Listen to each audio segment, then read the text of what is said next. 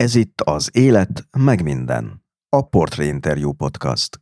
Gondolatok, életstratégiák és világfolyamatok a mindennapi káoszon túl.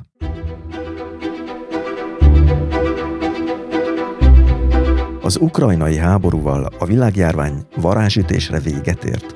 Sajnos ez távolról sincs így. Igaz, akadnak olyanok, akik számára egyik tragédia sem valóságos.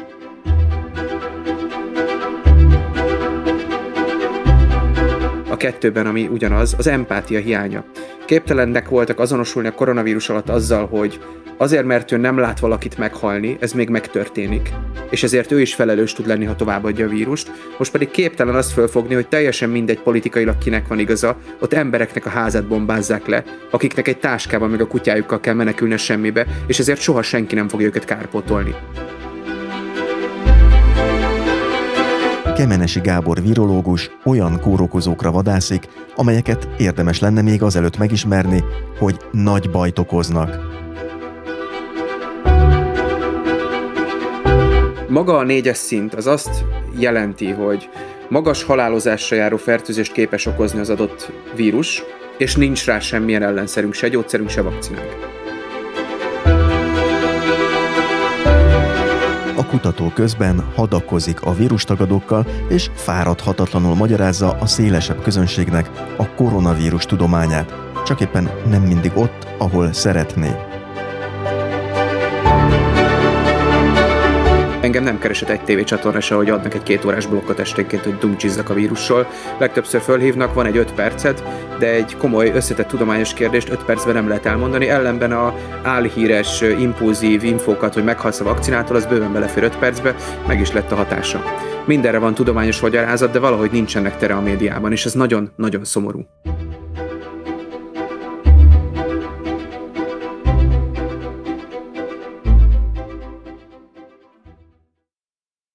Kedves hallgatók, ez itt az Élet meg minden podcast 49. adása, én Tóth Szabolcs Töhötön vagyok. Ebben az epizódban Kemenesi Gábor víruskutatóval beszélgetek jelenlegi és jövőbeli járványokról, járványszerűen terjedő álhírekről és áltudományról, valamint arról, hogy megszelidült-e a Covid betegség kórokozója.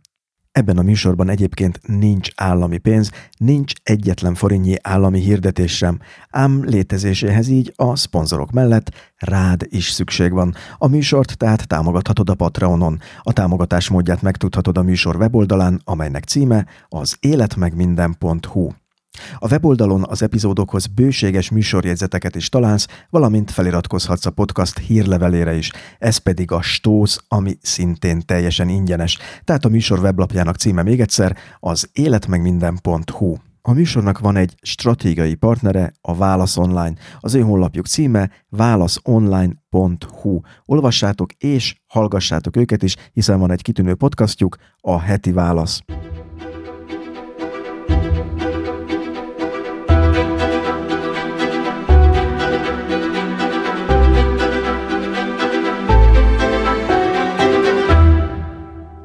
Az 1987-ben született Kemenesi Gábor nevét egy ország ismerhette meg az elmúlt években, hiszen ő az egyik olyan magyar kutató, akihez szinte rutinszerűen fordultak nyilatkozatért az újságírók Magyarországon, hogy kommentálja, kontextusba helyezze a koronavírus járvány híreit a Pécsi Tudományegyetem adjunktusa egyben a Virológiai Nemzeti Laboratórium munkatársa, amely intézmény szakembergárdája fontos szerepet vállalt a pandémia elleni küzdelemben is.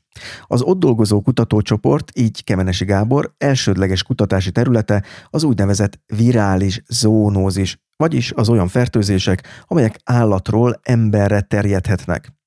Kemenesi Gáborral tavaly ősszel Vírusvadászat, a SARS-CoV-2 regénye címmel interjú kötet jelent meg, és pár napja a Sarlatánok kora című könyv is a boltokba került, amelyben sok más szakember mellett ő is megosztja a járvány alatt szerzett tapasztalatait, gondolatait a tudományellenességről és az áltudományok térnyeréséről.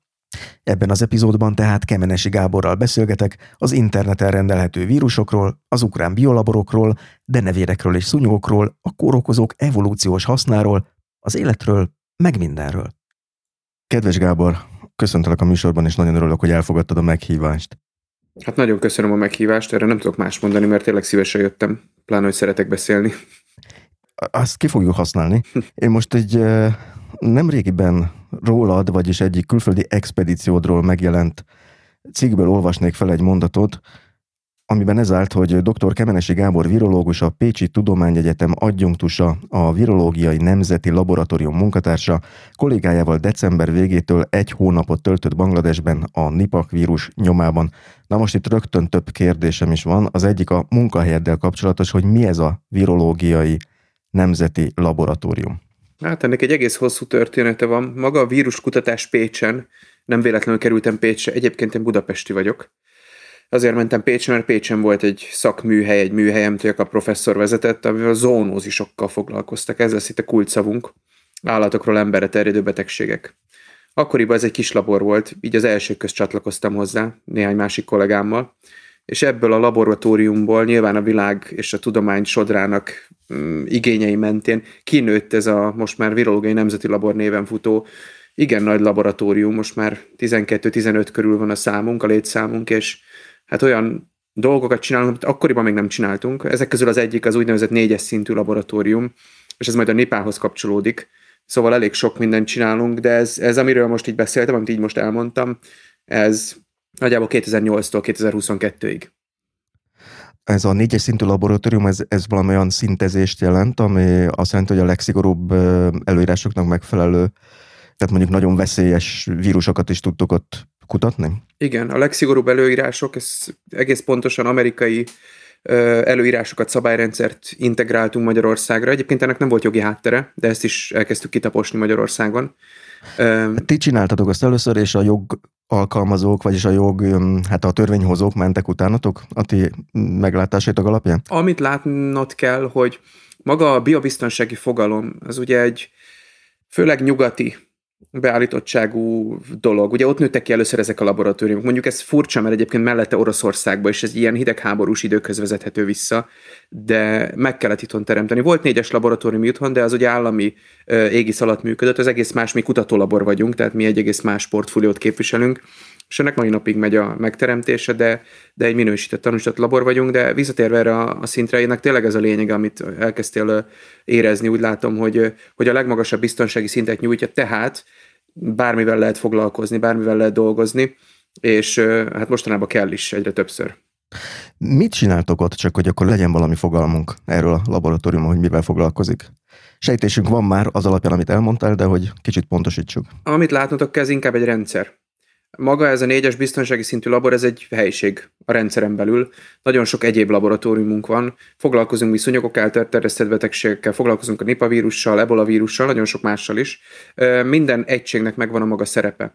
Ha a négyes szintű laboratóriumra vagy kíváncsi, mindenki arra kíváncsi, ahol szkafanderbe bújva dolgozunk, ott történnek azok a munkafolyamatok, ahol infektív, tehát fertőző vírussal kell dolgozni. Az általában gyógyszerkísérleteket jelent, vagy olyan kísérleteket, amikor arra akarunk rájönni, hogy maga a vírus hogy működik milyen receptora van, tud-e emberi sejteket fertőzni, veszélyes ránk, stb. Ilyennel is foglalkozunk, mert írtunk le olyan új vírusokat is, amik ebbe a szintbe tartoznak. Úgyhogy minden egyes olyan munkafolyamat, ahol be kell öltöznünk, félrevezető lehet, mert a beöltözés nyilván minket véd, de maga a labor közeg, meg a környezetet. Tehát ez egy rendkívül összetett, nagyon komoly rendszer. Még egyszer mondom, Amerikából vettük át a szabályrendszert és a technológiát is, úgyhogy elég jól fölépített. Ott azért jó sok évtizedes múltja van, de abszolút ez a célja, hogy infektív vírussal, tehát fertőzőképes vírussal lehessen dolgozni biztonságosan. Tehát ha jól értem, akkor ez egy olyan laboratórium, ahol olyan kórokozókkal foglalkoztak, amiről azt gondoljuk, hogy esetleg Magyarországon is, vagy Európában veszélyt jelentett, és ezért jó lenne többet megismerni róla, még azelőtt, hogy ez a külvilágban gondot okozna ott az árt körülmények között. Igen és igen, nem sok van belőlük. Kétfélével dolgozunk. Egyrészt a WHO által és a világ által legveszélyesebbnek tartottakkal, ahol sietni kell. Nem sok ilyen labor van a világon, azt azért érzékeltetném. Százas nagyságrendben, de lehet, hogy kevesebben mérhető a kutatók száma, akik ilyenbe dolgoznak. Néhány száz. Tehát tehát az azt jelenti, hogy laborból mondjuk egy tucatnyi van? Laborból osztok, szorzok. Legutóbbi tudomásom szerint 56 ilyen volt a világon, most már lehet, hogy egy néhányal több. Nem sok. Tehát érzékelhető, hogy maga a feladat viszont nagyon sok.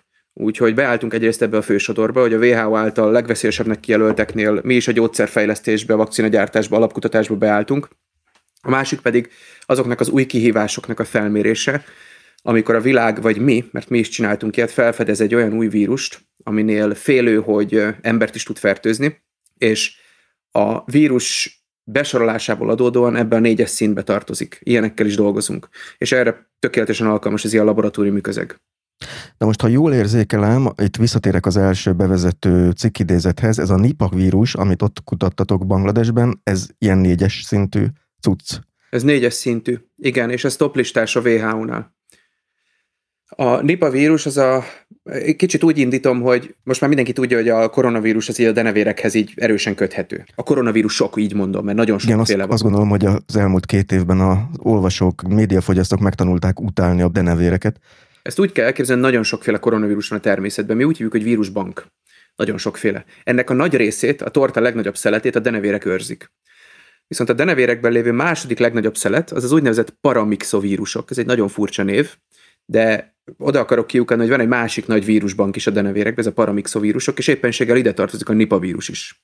A Nipah vírusról azt kell tudni, hogy a gyümölcsevő denevérek, ezek a repülő kutyák a természetes gazdái, rezervoárjai, tehát ők úgy ürítik és viselik magukban ezt a vírust, hogy köszönjük szépen jól vannak, viszont a környezetbe ezt kijuttatják, és ezáltal indulnak el azok a bizonyos járványok, amiket minél hamarabb meg kellene előzni, vagy legalábbis minél hamarabb gyógyszert kellene rá találni. És ezért mentünk Bangladesbe, mert jelenleg Banglades az egyetlen ország a világon, ahol évről évre vannak ilyen járványok emberekben.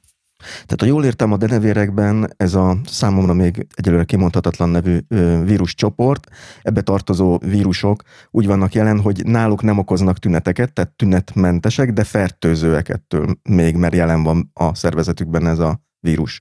Még bonyolítom a helyzetet, mert a denevérek önmagukban egy nagyon különleges élőlénycsoportot jelentenek, és a legtöbb vírust ők így hordozzák. A denevéreknél egy nagyon komoly kutatás van világszerte, hogy megértsük, hogy hogyan tudják tolerálni a megbetegedést. A vírusfertőzés, amikor megfertőz minket egy vírus, elkülönítjük a fertőzést, amikor belénk jut és másolja önmagát, meg a megbetegedést, amit kivált. A denevérek valahogy az utóbbit, azt ki tudják kerülni. A megbetegedést. Így van. Így válnak természetes gazdával. Szaporodik bennük a vírus, milliárd számra tele vannak vírussal, ürítik a vizeletükkel, a mindenféleükkel, attól függ milyen vírus, de ők köszönjük szépen jól vannak. Ennek a kutatása, ez egy nagyon komoly kutatási terület, mi is foglalkozunk ilyesmivel, illetve már kapargatjuk a felszínt, mert ha ezt az emberiség meg tudja ismerni, meg tudja tanulni, akkor meg tudjuk azokat a kapcsolókat találni, amik le tudják kapcsolni a súlyos állapothoz vezető utat egy-egy vírusfertőzésnél. Ez egy nagyon különleges dolog. Ugye szokták mondani, hogy ahol a probléma, ott a megoldás, hát ez nagyon igaz a denevér vírusokra. Ez azt jelenti, hogy ez, ez a víruskutatás szent grálja, hogy megtaláljuk a denevérekben azt a mechanizmust, amit esetleg az emberben is mm, valamilyen módon elő tudunk majd idézni, hogy mi is le tudjuk kapcsolni ezeket a, a fertőzéstől a betegségig vezető utat valahogy el tudjuk zárni, ugyanúgy, ahogy a denevérek ez? Ez, ez még sose jutott egy eszembe, de igen. Aláhúzva nagy vastag betűvel, igen, abszolút. Uh-huh. Nagyon izgalmas. És akkor a Nipa vírus az egy ilyen nagyon-nagyon súlyos kórokozó lehet ezek szerint, ami átugorhat a denevérekről az emberekre. A Nipa vírus különleges történettel rendelkezik, 90-es évek vége óta ismerjük. Azóta ugye Banglades, ahol, ahol folyamatosan eseteket okoz, minden évben kisebb-nagyobb járványokat, Banglades a legsűrűbb lakott ország a világon. Miért mentünk ki? Azért, mert nekünk van egy bejáratot és már kipróbált tereplaboratóriumi módszerünk. Ez azt jelenti, hogy kiviszünk ilyen high-tech kütyüket a terepre, és nagyon komoly méréseket tudunk ott csinálni. Még egyszerűbben mondva, meg tudjuk mondani, hogy az adott pillanatban az adott denevérek fertőzöttek-e és mennyire. És úgy gondoltuk, hogy a Nipánál, ahol nagyon fontos lenne meggátolni a járványok kitörését, ezt mi kipróbálnánk, és adnánk egy ilyen lehetőséget a világnak, hogy ha ebbe pénzt fektetne a világ, akkor ezzel a úgynevezett monitorozó rendszerrel még az alatt meg tudnánk mondani, hogy emberek, ez a kolónia itt most nagyon fertőzött, tehát esélyes elkapni a környéken a vírust, és lehetne hozni intézkedéseket, ezt próbáltuk demonstrálni, és sikerült is egyébként. És a NIPA pont ezért veszélyes, amit mondtál, mert egyrészt magas a halálozása, másrészt látjuk ugyanazt, amit az ebolánál is láttunk, hogy örülünk, hogy ott van, ahol van, aztán egyszer csak lett egy nyugat-afrikai járványunk, ahol 10 ezer halálos áldozat volt és 28 ezer eset, és ezt látjuk most a Nipánál is, hogy feszegeti a határokat, rezekteti a lécet, a közeg az totálisan adott. Brutális, hogy micsoda embertömeg van ott, és, és hiány azokból a dolgokból, amik meg tudnának fékezni egy járvány még időben. A vírus pedig ott van, egyre masszívabban megmutatja magát, tehát nagyon fontosak ezek az eszközök, és ezért mentünk ki Bangladesbe. Hál' Istennek volt a denevér kutatás miatt jó ismerettségünk ott, egy denevér kutató személyében, úgyhogy volt kinti kapcsolat is hozzá. Én ilyet olvastam erről a a vírusról ebben a cikkben, amiből idéztem, hogy 65 százalékos a halálozási arány, tehát hogy ez csak hogy be tudjuk lőni a koronavírus esetében, nem most a, arról a koronavírusról beszélek, ami hogy a COVID-19 betegséget okozza, és velünk van már két éve, mekkora ez a halálozási arány? Tehát hogy lehet ezt a kettőt összehasonlítani? A halálozási aránynál most, amiről mi beszélünk, az a fertőzés során mekkora az esélyünk, hogy meghalunk a fertőzésben. Ez valóban a nipánál ilyen 60-75 százalék között alakul, tehát gigantikusan magas. Tényleg az ebolához lehet hasonlítani, bár két teljesen különböző vírusról beszélünk. Ugye a koronavírusnál ez változó volt, most már ilyen 0,1 vagy ez alá lement, ugye hála az oltásoknak egyéb úgynevezett populációs immunitás kialakulásnak, de hát kettő nagyon más számról beszélünk, úgyhogy azért azt most hozzátenném, hogy a Nipah vírus egy egész más történet, mint a koronavírus. Nem légúton terjed, nem várunk tőle világjárványt, de egy olyan járványt simán kinézünk belőle, ami Nyugat-Afrikában volt. Tehát egy ebola-szerű járvány. Egy ebola-szerűt, és csak gondoljunk bele, és most megéreztük. Oké, okay, örülünk neki Dél-Ázsiába ott maradna, de képzeljük el, mi van, ha leáll Dél-Ázsia. Uh-huh. Tehát azt megérzzük mindenhol, úgyhogy ez egy nagyon komoly kihívás, és a globalizált világban ezekre készülni kell, és ez az utunk is ennek a készülésnek a része volt. Vagy ebben a cikkben olvastam, vagy egy korábbiban, hogy ez a NIPA vírus ihlettett egy 2011-es filmet, az a Fertőzés című film, ez igaz-e? Igen. Hogy ö, megnéztem ezt a filmet, és ez nekem számomra döbbenetes volt, hogy mennyire precízen ábrázolt. Most már mindenki vírus szakértő lett. Nem az ön ö, szakmáját szeretném ezzel kicsinyíteni, csak ö, kicsit ilyen cinikusan jegyzem meg, hogy az interneten és a közösségi médiában mindenki szakért csak hát ellentétben önnel senki nem ért hozzá. De itt a, a filmben volt egy jelenet, amikor a az egyik kutató doktor, a filmnek az egyik főhőse felírt egy számot, érzékeltetve, hogy mennyire súlyos ügyel állnak éppen szemben, ott is egy világ, egy pandémiáról volt szó. Ez, ez az R0, most már ezt is mindenki tudja, hogy mi.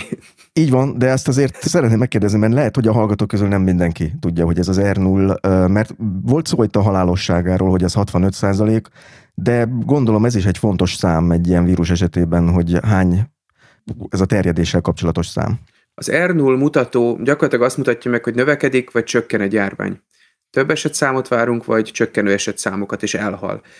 Ezeknél a vírusoknál, és az ebola is ilyen volt, mm, azt azért tudni, hogy ez dinamikusan változik, ez már az effektív R0 érték, de ez más, ez, ez hely, amikor helyzet van akkor. Alapvetően a nipának egy alatti. Tehát minden egyes járvány, mint egy fellángolás, mint egy pislákolás olyan. Eddig a legnagyobb fertőzési láncolat az olyan volt, hogy 32 embert ért el egy fertőzési láncolat akkor az r szám az 32? Tehát, hogy egy, nem, nem, nem, nem, ezt egész máshogy számítják, és igen bonyolult a számítás. A lényeg, hogy egy alatt volt, tehát várható volt, hogy ez szépen el fog halni. De mi a probléma a nipával, mint minden más vírussal is, hogy minél többször adunk neki lehetőséget, hogy feszegesse a határait, minél többször van meg ez az átugrás, minél többször mutatja meg magát, annál többször adunk neki lehetőséget, hogy ő úgy változzon, hogy ez mindjárt megváltozzon ez az R0 érték. Az R0 értéket egyébként a környezet is befolyásolja. Lásd, nyugat-afrikai a vírus. De amint egy megfelelő közegbe jut egy vírus, egy Freetowni nyomornegyedbe, ahol lekövethetetlen, hogy mi történik, és a kulturális szokások ezt az r értéket az egekbe lövik, mert ott ugye a temetkezéssel összhangban voltak a nagy fertőzési gócok, ott ugye a temetkezésnél szokás, hogy a halottat mosdatják, csókogatják, ölelgetik, ezek pont így terjednek az ebola, és a nipa is egyébként. És a, bocsánat, de a nipánál is ezt látjuk, hogy akik ápolják a beteget, azok kapják el. De amint mondjuk a vírus változik, és lök ezen az R értéken, vagy olyan közegbe kerül, ott már tud problémát okozni. Azért mondtam, hogy valószínűleg így nagyon nagy esélye ettől nem várunk pandémiát, mert nem légúton terjed, az R0 értéket tekintve sem egy olyan vírus, amiben ez a potenciál ott lenne, de a lokális, főleg ezeken a tájain a világnak, a lokális járvány az abszolút benne van a pakliban.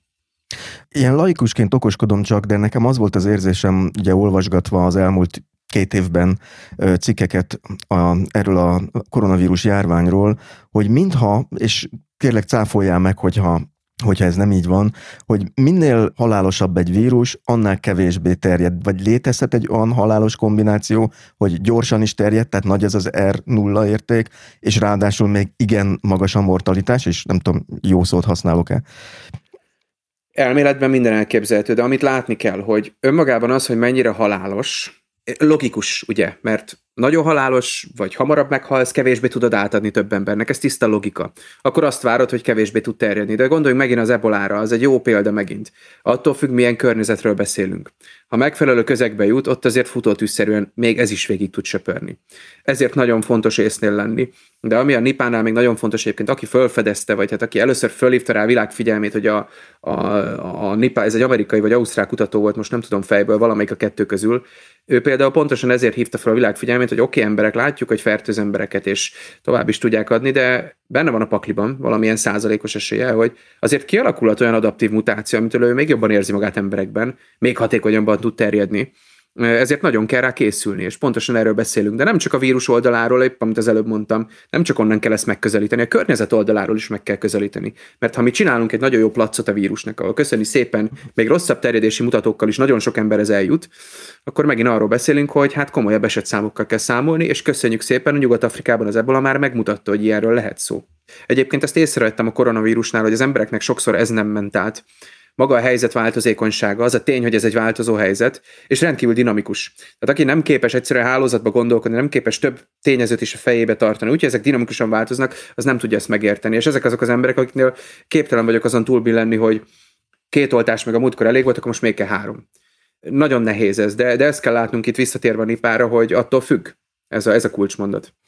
Az elején mondott idézetemben uh, volt egy ilyen kitétel is, hogy hogy a Nipah vírus nyomában jártak ott Bangladesben. Egy másik újságcikkben viszont egy ilyen idézet vonatkozott erre, hogy expedíciójuk során egy cseppfertőzéssel terjedő vírust kergettek. Ugye ez a nipáról van szó. Mit jelent ez a víruskergetés? Én láttam egy fotót erről, hogy egy leterített nejlonon egy fa alatt védőruhába beöltözve serénykednek ott emberek, de hogy ez hogy néz ki, hogy kell elképzelni ez a, ezt a vírusvadászatot ott Bangladesben?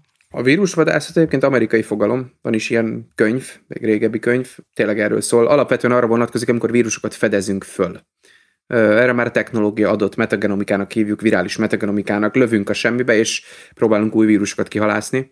De amikor egy-egy vírust keresünk, és kifejezetten a népánál mindig vírusfüggő, nagyon függ attól, hogy az állat hogyan üríti megfogható-e az az állat, hogyan mintázható, milyen mintája gyűjthető. Maguk a repülő kutyák, és mi erre itt Európában nagyon figyelünk, ezt most azért mondom, mert az európai denevérek védettek, Bangladesben ez nem mondható el a repülőkutyáról, már ott a kulturális közeg miatt, inkább ilyen kártevőként tekintenek rájuk, de mi erre nagyon figyeltünk, hogy ne nyúljunk hozzájuk.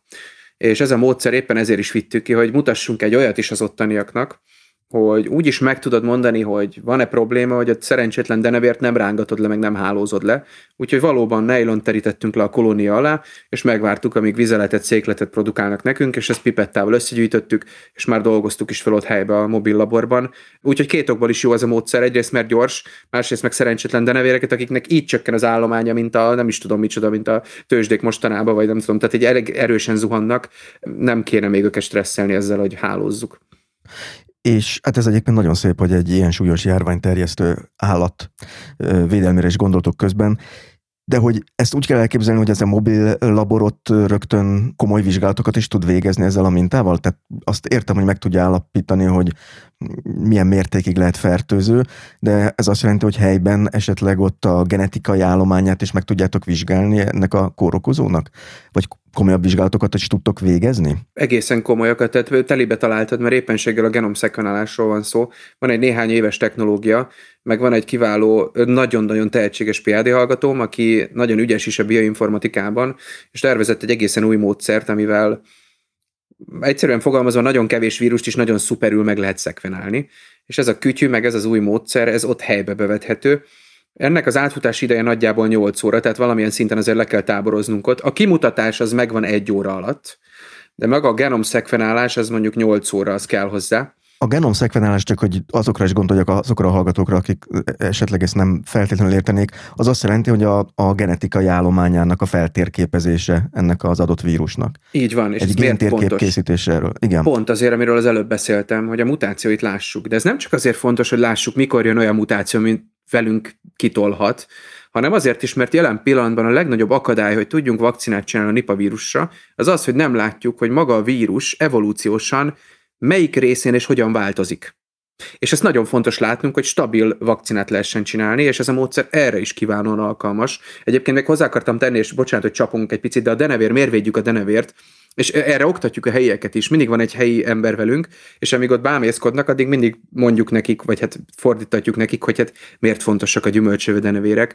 Hát szoktam mondani, hogy amikor beszélünk arról, hogy védjük meg a méheket, legalább annyira kell beszélni, hogy a denevéreket is védjük meg. Tehát most kiírtjuk a denevért, mert gonosz vírusok jönnek róla, akkor egy olyan ökológiai pillért rugunk ki a világban, hogy így bedől a trópusokon a legtöbb gyümölcsnek a, a beporzása. Konkrétan ez a repülőkutya. Ő, ők végzik a beporzást? Nagyon komolyan. Tehát ilyen, hogy durian, meg jackfruit, amik ott azért nagyon komoly gyümölcsnek számítanak, ezek nem lennének denevérek nélkül. Olyan szintű adaptációjuk van évmilliók alatt ezekhez a növényekhez, hogy konkrétan eltűnnének, és ezeknek gazdasági értéke is van, nem hogy még élelmiszerügyi értéke, szóval nagyon fontosak. Úgyhogy maga a védelem az nem csak egy ilyen fura európai zöld hobbi, hanem tényleg nagyon-nagyon fontos dolog. Azt értem ugye, hogy a denevéreket kiírtjuk, akkor a, kirúgunk, ahogy te fogalmaztál, egy ökológiai lábat, és hogy nem szabad így hozzáállni, ezért sem a kórokozók terjesztésének a problémájához, de sokat gondolkoztam azon, még egyszer hozzáteszem, laikusként, tehát lehet, hogy egy jó nagy hülyeséget kérdezek, hogy mi a, az ökológiai helye a vírusoknak. Tehát mi próbálunk megszabadulni tőlük, ezektől a kórokozóktól, de van-e olyan fontos szerep, amit ők látnak el, hogyha nem lennének vírusok, mert a baktériumokról ugye tudjuk azt, hogy mennyi hasznos dolgot is csinálnak. De a vírusoknál van egy ilyen ökológiai szerep, ami, ami nagyon fontos, és hogy maga az ökoszisztéma nem tudna működni vírusok nélkül? Igen, a, kéne egy ilyen vírus szervezetet csinálnunk, mert rátapintottál, tehát a vírusoknak egy töredéke az, ami fejtörést okoz nekünk, egy apró pici töredéke, és jó, hogy behozod a baktériumokat, mert pont ezzel a példával akartam élni, ezt kevesen tudják, sokszor mondjuk, hogy hát a, a legnagyobb tömegben baktériumok vannak a Földön. És volt egy nagyon kedves kollégám, aki nekem nagyon kedves volt, és ő mondta nekem, hogy, és ő éppenséggel ilyenekkel is foglalkozik, ezeket bakteriofágoknak hívjuk, ezek a baktériumok saját vírusai, és volt, hogy nagyjából úgy satszolják, hogy minden egyes baktériumra tíz ilyen fág juthat a világon. Tehát így számban, ha tömegben nem is, de számban mindenképp a vírusok nyertek. És miről beszélek? A bakteriofágok például egy nagyon jó példa arra, hogy ezek a mikro egyensúlyok a világban hogy működnek. Minden egyes baktériumnak megvan egy vagy több fágja, amivel ő ilyen egyensúlyban van azokban a közegekben, ahol ők előfordulnak. A fág bántja a bacit, a baci próbálja kikerülni mindenféle trükkökkel a fágoknak a támadásait, és ők ilyen mikroegyensúlyokban léteznek a világon, tehát nagyon fontos szabályozó szerepeik vannak, úgyhogy kritikusan fontosak a világban a vírusok, és tök jó, hogy ez szóba került, mert nagyon keveset beszélünk erről, mostanában mindenkinek a vírus, ez a koronavírus, és ennyi. Mm, nagyon hasznosak, nagyon sok helyük van a természetben, és azok, amikre mi vakcinát csinálunk, és kutatjuk, és futunk utána, az olyan virológusok legalábbis, mint én, meg a kollégáim, azok a humán patogén vírusok, és ugye az elején mondtam ezt a zoonózis labort, hát nekünk kifejezetten a portfóliónk az ez, hogy az állatokról emberre terjedő, veszélyesebb, vagy hát betegséget okozó, megbetegedést is okozó vírusok a, a célpontjaink. Akkor, ha jól sejtem, ezeknek a vírusoknak nélkülözhetetlen evolúciós szerepük is van. Az evolúcióban minden hatás erő, hajtóerő, evolúciós hajtóerőnek hívjuk. A vírusok ugye, és tényleg maradjunk a bakteriofágoknál, ez egy jó példa lesz, folyamatosan hatást gyakorolnak az ő általuk megfertőzendő baktériumokra, ők meg ezt folyamatosan próbálják kikerülni. Ez érezhető, hogy nem egy stabil rendszer. Ez egy dinamikus rendszer, és az evolúciót éppen ez hajtja. A folyamatos szelekció, a folyamatos evolúciós nyomás, szóval kult szerepük van a vírusoknak, és ugye Mostanában a tudományát az elmúlt tíz évről beszélünk mondjuk, az úgynevezett óriás vírusokat is felfedezte. Ők ilyen ősi vírusoknak tűnnek, azért óriás vírusok, mert sima fénymikroszkópban is látszanak. Eleinte bacinak nézték őket egyébként. Szóval nagyon érdekes evolúciós aspektusokat is mutatnak a vírusok, és azt már tudjuk róluk, hogy valami nagyon ősi létformák lehetnek, és tulajdonképpen minden helyet betöltenek a világba. A baktériumoktól, a növényeken, a rovarokon, az embereken át, tényleg mindenhol ott vannak. Ezek az óriás vírusok, ezek általában amőbákat fertőznek a tengeri ökoszisztémákba, tehát tényleg valami nagyon ősiek, nagyon sokat tudnak nekünk tanítani, és egyébként a molekuláris biológiában, az orvoslásban már mind megtalálták a helyüket a vírusok. Beszélhetnénk itt genetikai vektorokról, beszélhetnénk itt olyan enzimekről, amiket a vírusokból tudunk szintetizálni, és a molekuláris biológia rutinszerűen használja a kutatók. Beszélhetnénk fákterápiáról, mert most már ezeket a bizonyos bakteriofágokat az emberek a nagy antibiotikum rezisztencia korában, amikor már nem hatnak antibiotikumok, mi ezeket felhasználjuk. Tehát már növénybetegségekre, már olyan veszélyes baktériumokra, amik nekünk fejtörést okozhatnak, lisztéria, lisztéria járványok vannak húskészítményekben, nagy problémát szokott okozni. Ezekre már vannak fák készítmények, egyébként kiváló hazai műhelyek is vannak erre a kutatásra, úgyhogy ezt a tudást, meg ezt a erőforrást, úgymond, ez egy jobb szó az erőforrás, ezt már aktívan használja az emberiség, és hát lehet, hogy például az antibiotikum rezisztencia nagy káoszából ez egy, ez egy benchvár lesz, hogy a baktériofágok itt vannak nekünk. Visszatérve itt a Nipa vírus vadászatra, hogy amit ott összegyűjtettetek mintát, és aztán a, a, létrehoztátok a géntérképet ott a helyszínen, ezt a mintát haza is hozzátok? Igen, erre vannak külön cégek, egyébként most nem tudom, lehet-e reklámozni, de van egy kifejezett cég, aki világszinten ebbe utazik. Az ebola vírus járványnál, amikor nem volt elég diagnosztikai kapacitás Nyugat-Afrikában, akkor ők voltak azok, akik világszerte szállították az ebola vírusos mintákat, tehát ők kifejezetten erre álltak be, hogy ezeket biztonságosan tudják szállítani, nem is nagyon lehet egyébként mással szállítatni ilyesmit, és velük dolgozunk rendszeresen és ők azok, akik ilyenkor hazahozzák. Ezt ilyenkor egy úgynevezett nitrogén tartályba, dry shipperbe helyezik ott helyben a terepen, még amíg be vagyunk öltözve, szépen elsüllyesztjük. A másik felét a mintának meg olyan anyagba pipettázzuk, ami kinyírja a vírust, viszont kimutatásra még alkalmas. Szóval ez egy nagyon jól beállt rendszer, itthon már szerencsére jól leteszteltük meg Európában, és ezt így kell elképzelni. Utána ez a tartályba ott le van zárva fixen, aztán amikor a bürokrácia így átviszi ezt a megrendelést, stb., akkor ők ezt szépen elhozzák, és és ezt bevisszük a laboratóriumba, és tudunk vele dolgozni. Gondolom ezt utasszállító repülőgépen nem lehet. Hát ez jó kérdés eladni. egyébként, hogy nem lehet, de ez jó kérdés, hogy ők hogy csinálják, de be vannak erre állva, gondolom valamilyen repülőtársággal, vagy nem tudom, de minden esetre ez jól működő rendszer. Egyébként eszembe jutott a, itt a Fertőzés című filmből rémlik, hogy ott is szó volt erről, hogy amikor rájöttek, hogy milyen veszélyes ez a kórokozó, ami a pandémiát okozza, akkor problémává vált, hogy egy hármas szintű laboratóriumba kezdték el vizsgálni, miközben azonnal kiadták az utasítást, hogy ezt már csak négyes szintűben lehet vizsgálni. De akkor ez azt jelenti, hogy rengeteg ilyen mintát tároltak itt a ti laboratóriumotokban, hogy tudjatok ezzel kezdeni valamit, gondolom, itthon tovább vizsgálni. Ez egy teljesen normális dolog, igen, tárolunk mintákat, de azt is hozzátenném, hogy, és mondjuk akkor maradjunk az Uniónál, az Európai Unióban egy nagy hálózat van erre. A hármas és négyes szintű laboroknak van egy ilyen EVA-G egyébként, ez a European Virus Archives globál nevű oldal, mindenki szörfözhet rajta, mert olyan kb. mint egy ilyen online rendelő felület, meg ott is van, hogy hány euróba kerül, mennyi euróba kerül egy-egy cső vírus. Nyilván magánembernek nem küldenek, de ezek a laborok egymás közt ezt tudják cserélni, és az Unió állja ezt a költséget. Pont ezért, amit mondtam, mert amikor vészhelyzet van, akkor nagyon nem mindegy, hogy három hónap alatt jutsz hozzá a vírushoz, vagy egyáltalán nem, vagy minden egyes labor tudja párhuzamosan koordináltan kutatni, és minél hamarabb tudunk eredményeket prezentálni. Úgyhogy ezek létező dolgok, és, és ez tényleg így működik, ahogy mondod. Tehát ez azt jelenti, hogy ezek a hálózatba kapcsolt laboratóriumoknak van egy olyan oldaluk, mint mondjuk hát béna lesz a hasonlat, mint mondjuk az Amazon, és te, mint egy vásárló, fogod magad és rendelsz interneten keresztül egy vírust?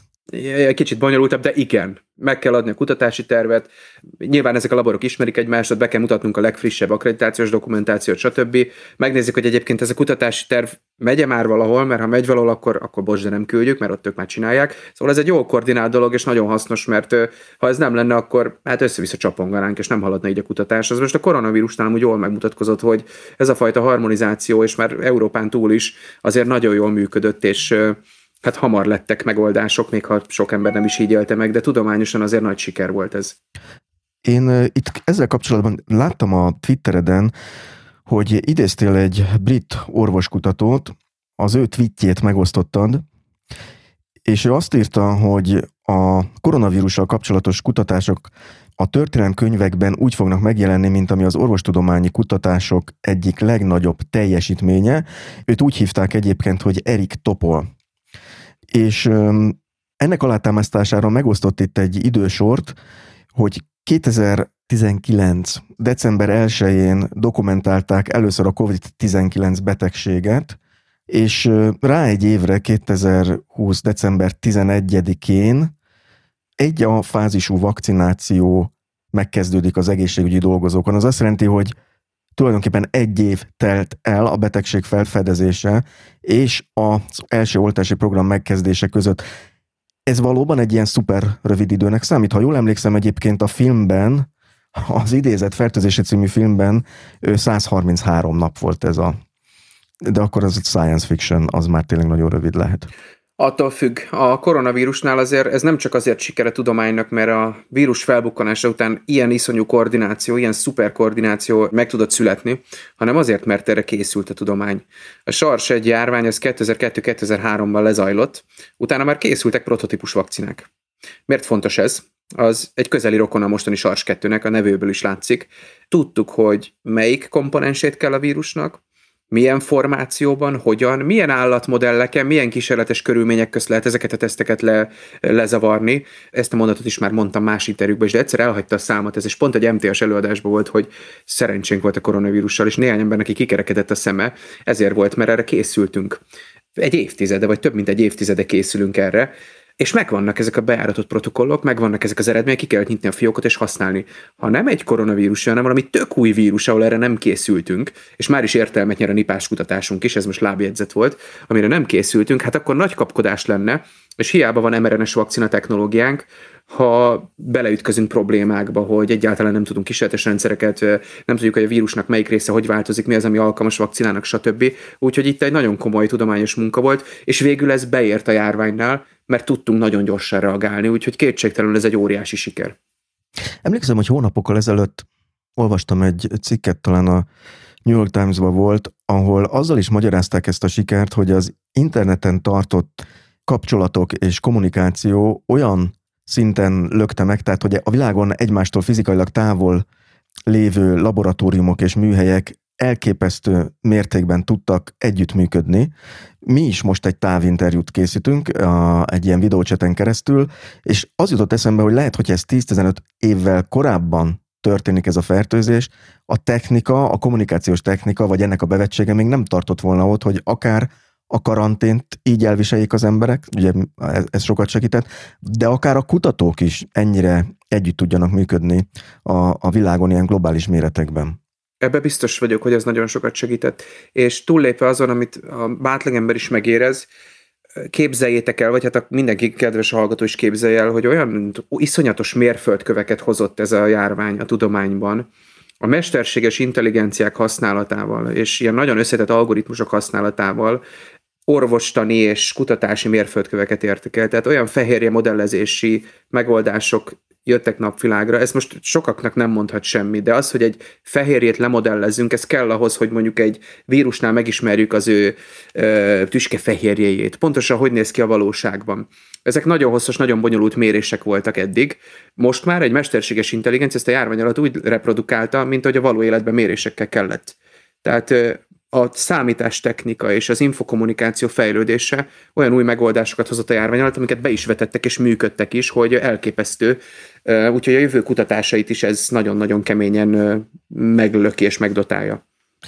Így az jutott eszembe, amit mondtál, hogy ti ott a Bagladesben a helyszíni laboratóriumotokkal 8 óra alatt tudtok szekvenálni egy ilyen vírust, amit ott gyűjtötök, aminek a genomja nem tudom milyen hosszú, több tízezer génpára emlékszem, de hogy ez amikor először megjelent a sajtóban ez a géntérkép, az nem is tudom mikor volt, talán az 1990-es évek végén, a Human Genom program meg ezek.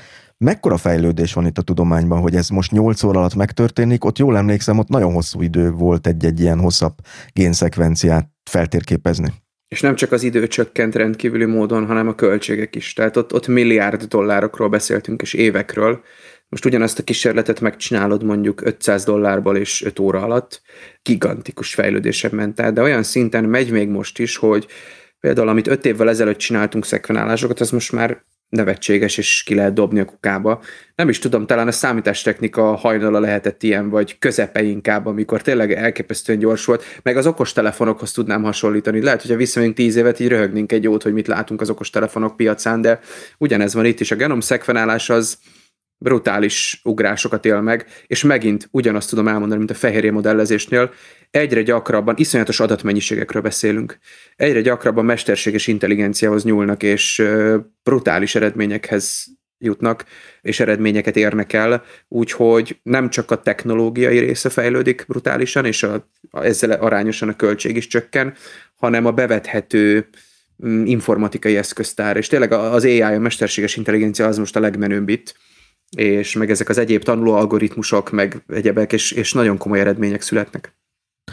Kicsit az jutott erről eszembe, amit te is említettél, hogy a számítógépes forradalomban, mint hogyha ezek a csöves számítógépek, ami a 50-es, 60-as években egész termeket foglalt el, most pedig annak a, hát nem tudom a pontos mérőszámát, de biztos, hogy százezer milliószorosát képes teljesítményben nyújtani egy egyszerű telefon.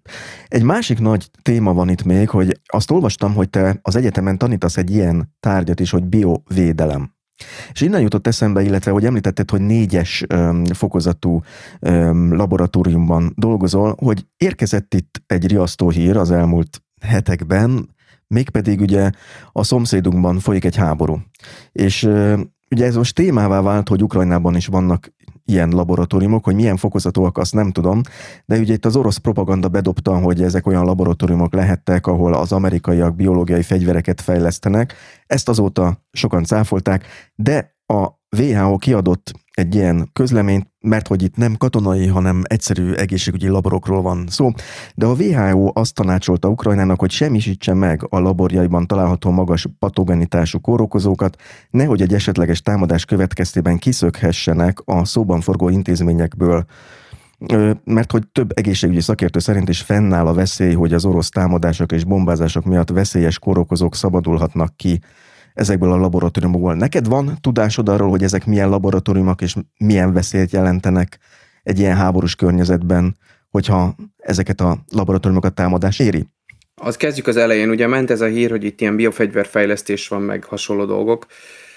Hozzáértő emberként mondom, hogy nem sok realitása van ennek, de hát csak laikusként belegondolunk, hogyha Amerika biofegyvert akar fejleszteni, akkor azt vajon miért az ellenséges határoknál csinálná egy egyébként nem túl fejlett országban, úgy, hogy otthon Amerikában pedig a világ legrégebbi, legfejlettebb ilyen laborhálózata van, és egész a biofegyver tilalmi egyezményig Amerika azért benne volt a biofegyver fejlesztésben a Szovjetunióval együtt, ugye ez a hidegháborúskor. Aztán a Szovjetunió ezt folytatta nagy üzembe, úgyhogy amitől én inkább félnék, az az, hogy a Szovjetunió által elásott ilyen raktárak, meg nem tudom, mik ott előkerülnek, de viccet félretéve nem sok realitása van ennek. Egy közbevetést engedj meg, mert én is nagyon szeretném, hogy mielőtt még itt rémhíreket terjesztenék a podcaston, tehát ez nagyon fontos megjegyezni, hogy azóta azért eléggé tisztán lehet látni abban, hogy kezdetben ez pont egy olyan amerikai program volt, ahol ennek az illegális szovjet biológiai fegyver programnak az esetleges káros maradványait próbálták meg ártalmatlanítani, de úgy vettem ki a, az amerikai védelmi minisztérium közléséből, hogy ma már nem ezzel foglalkoznak ezek a laboratóriumok, hanem ahhoz nyújtanak segítséget, Ukrajnában, vagy ahhoz nyújtottak, amivel kb. ti is foglalkoztok. Tehát ez a közegészségügyi um, ilyen kórokozóknak a, a számontartása, kutatása, vizsgálata. Bocsánat, akkor folytasd innen kérlek elnézést a közbevetésért. Ö, nem volt rossz, mert amit mondtál, az konkrétan a története ezeknek a laboratóriumoknak. Tehát ezek a laboratóriumok és ezek a szabályrendszerek, amikben most mi is dolgozunk, azért, hogy legyen gyógyszer, meg diagnosztikai eszköztár, meg stb. Ezek még annak idején a hajnalán indultak, amikor konkrétan rossz céllal csinálták ezeket, és valahogy onnan nőtt ki ez az egész. A másik meg, hogy azért hozzám is eljutott az orosz propaganda, hogy itt őket miket főztek, tudományos szempontból is nevetséges volt, amit mondtak. Tehát ez a rovarokat fertőzünk vírusokkal, és nem tudom mi, ez körülbelül olyan, mint amit, amit az előbb mondtál, hogy a régi számítógép, a termes számítógép. Amikor a biofegyver fejlesztésekkel indultak, egyébként Japán volt az egyik úttörő a legeslegelején. Ez még a második világháború idején. Még az előtte volt. Ők még csináltak ilyet, hogy bolhákat fertőztek, és porcelánbombákba dobálták az ellenségre, baktériummal fertőzött bolhákat, de a modern biofegyverkezés már nem erről szól, itt már szintetikus virológia, meg egyebek jönnek szóba, tehát ahhoz pedig labor kell, és tudástőke nem is kevés, úgyhogy ennek nincs realitása. Egyébként létezik egy ilyen világszintű egyezmény, hogy ezt nem lehet. Létezik ilyen, igen, igen, abszolút létezik ilyen. Ugye ez a tömegpusztító fegyverekre vonatkozó egyezmény, ez kitér a biológiai fegyverekre is, és még egyszer mondom, ez nem olyan dolog, hogy én most elkezdek biofegyvert gyártani, és akkor biofegyvert csinálok. Ez olyan tudástőkes infrastruktúra kell, amit nem tudsz sutyiba megcsinálni. Tehát legálisan egyetlen állam se fejleszthet most ilyet. Nem fejleszthet. Van, aki nem ratifikált egyébként ezt az egyezményt, és vannak biofegyverprogramok, amikről lehet tudni, hogy folynak. Van, aki nem ismeri el, de abszolút nyilvánvaló sokféle dokumentumból, ez észak egyébként jó példa erre, de attól függetlenül ez az egyezmény tiltja. De visszatérve erre, ennek nem sok realitás van. Ezért a globalizált világban azt megcsinál, hogy Ukrajnában legyártasz minden laboreszközt, és tudástőke is ott van, olyan tudástőke, amit legközelebb mondjuk Amerikába tudsz megszerezni, vagy Oroszországba, és ez Tokyoba hazavidd és csinálj biofegyvert, ennek, ennek nincs realitása. Nem, hogy nem sok, ennek nincs realitása. De az utolsó rész, amiről beszéltél, hogy megkérte a WHO ezeket a laborokat, hogy semmisítsék meg ezeket a csöveket, az teljesen normális, hogy egy-egy diagnosztikai laborban, és most nem négyes kórokozókról beszélek, de lehet, hogy nem is hármas kórokozók, ugye nem tudom milyen laborokról beszélünk most Ukrajnába, de az teljesen normális, hogy bizonyos kórokozók hűtőkben normális módon el vannak tárolva. Nyilván ezek bomba támadásra nincsenek fölkészítve, úgyhogy ez egy abszolút reális és normális kérés, hogy hát srácok, pusztítsátok el ezeket a készleteket, nehogy ebből probléma legyen, vagy rossz kézre kerüljön, vagy rossz emberekhez, és az úgynevezett kettős felhasználás szóba kerüljen, valaki hazaviszi, aztán eladja terroristák, vagy hasonló. Nyilván erre most nem sok esély van, vagy nem tudom mennyi, de maga a kérés az emiatt teljesen normális és logikus, és bármelyik diagnosztikai laborban is vannak influenza törzsek, meg mit tudom én micsodák, meg különféle baktériumok, ezeket meg kell semmisíteni, mert bombatámadásra általában nem készítjük fel ezeket az épületeket. Ez egy nagyon érdekes dolog egyébként, hogy egy ilyen háború kapcsán mi minden van, amire nem gondoltunk korábban, de még a filmkészítők se gondoltak a legvadabb álmaikban sem. Itt vannak például az atomerőművek, ugyanilyen probléma, hogy egy ilyen háborús helyzetben mi történik velük, vagy az említett ö, laboratóriumok. Itt azért van e, ezzel kapcsolatban még egy nagyon érdekes dolog, Méghozzá az, hogy te korábban, most, hogy így beszéltünk ezekről a, a háborúról és, a, és ezekről a laborokról, te korábban és többször, több interjúban is elmondtad, hogy ami a koronavírus járványt illeti, a vírus eredetére nincs még bizonyíték, de minden bizonyal természetes eredetű és nem laborból szabadult ki. Hogy ezek után is tartod ezt, hogy nem lehet elképzelni azt, hogy itt a Wuhani laboratóriumban valaki hibázott, és úgy jutott ki ez a vizsgálat közben, vizsgálgatták ezt a vírus törzset, és, és kiszabadult onnan? Maga a fogalmazás a lényeg, mert nem ezt mondtam, hogy elképzelhetetlen, hogy rendkívül kicsi az esélye. Tehát mit kell itt elképzelni? Ez nagyon hasonló, amikor arról beszélünk, hogy az ember eredete, és ezek a mindenféle csontokat találnak, és akkor egy-egy hiányzó láncszem megvan, és egyre jobb képet kapunk arról, hogy a mi törzsfejlődésünk hogy zajlott, és az a bizonyos csimpánzból lett az ember, az tényleg hogy történt. A vírusoknál ugyanez van. Keressük a minél közelebbi ősét. Ugyanezt történik a koronavírusnál. Az, hogy pontosan melyik ketrecből, melyik állatról hogyan indult, ezt még a mai napig nem tudjuk, de egyébként nemrég, és jó is, hogy most beszélünk, mert azóta az interjúk óta most már jött ki egy újabb tanulmány, ami megint csak ezt erősíti meg, és abszolút egy erős indikációt ad a piacra, arra bizonyos piacra, annak is bizonyos szegmensére, ahol árulták ezeket az állatokat, meg egyéb termék. Ugye ez a Wuhani uh, Seafood Market, látszik a vírus genetikai mintázatán, az mindig nagyon sokat tud mesélni, hogy kettő átugrási esemény is lehetett. Miről beszélek? A koronavírusoknál amúgy is tudtuk már a SARS miatt, meg a MERS koronavírus miatt, ezek mind olyan koronavírusok, amik magas patogenitású, tehát magas halálozásra járó koronavírusok, hogy állatról ugrottak emberre egy köztes gazdán át.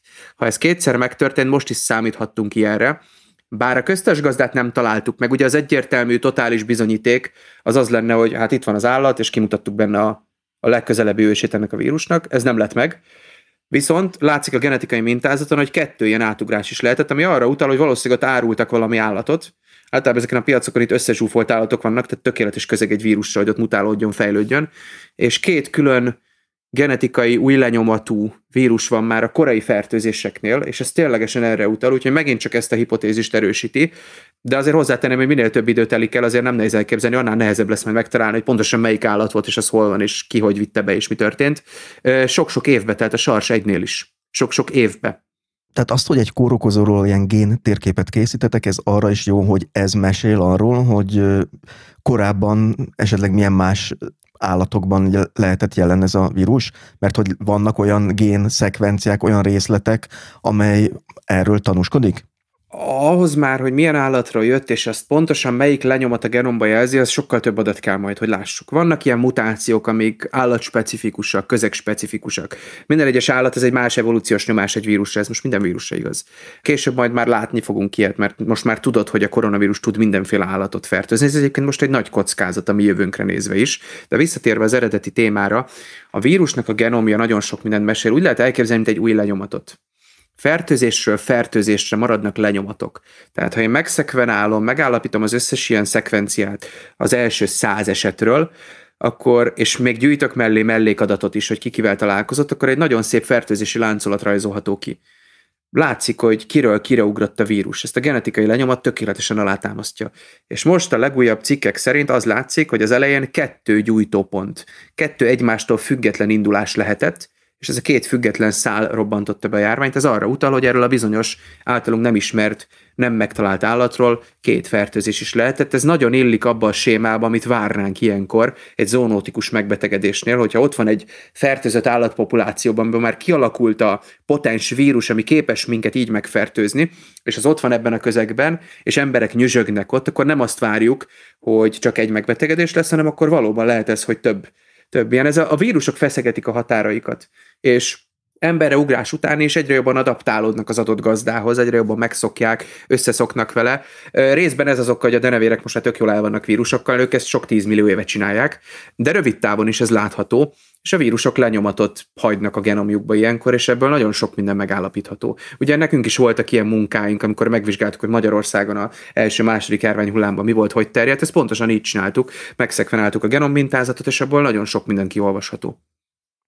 Tehát ez egy ilyen kölcsönös adaptáció. Az én immunrendszerem adaptálódik a vírushoz, ami megtanulok esetleg kivédeni, de a vírus is adaptálódik a, ahhoz a gazdaszervezethez, amibe bekerül. Hát pofozgatjuk egymást, igen. Tehát a, az immunrendszerünk reagál, ugye antitesteket, a sejtes immunitásunk egyebek beindul, és megtanuljuk az adott ellenséget, ha így fogalmazunk, és közben a vírus is elszenved bizonyos változásokat, és ahogy emberről emberre terjed, mindig azok a vírusok maradnak fönn, azok a variánsok, amik jobban meg tudnak maradni, mert gyorsabban terjed, mert jobb tulajdonságokkal bír abból a tekintetből, hogy több emberhez eljut, nagyobb tömegbe tud megmaradni, stb. Ez egy ilyen folyamatos verseny, de ha még távolabbra kitekintünk, és már pedzegeted az evolúciót, az egész evolúció erről szól.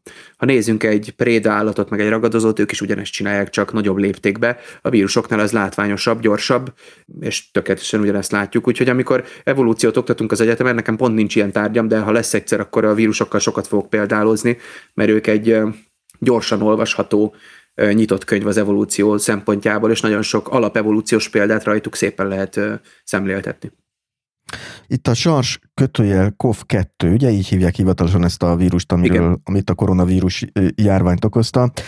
Itt, ha jól olvasom, akkor több ezer mutációt dokumentáltak az elmúlt két évben, vagy, vagy még nagyobb ez a szám?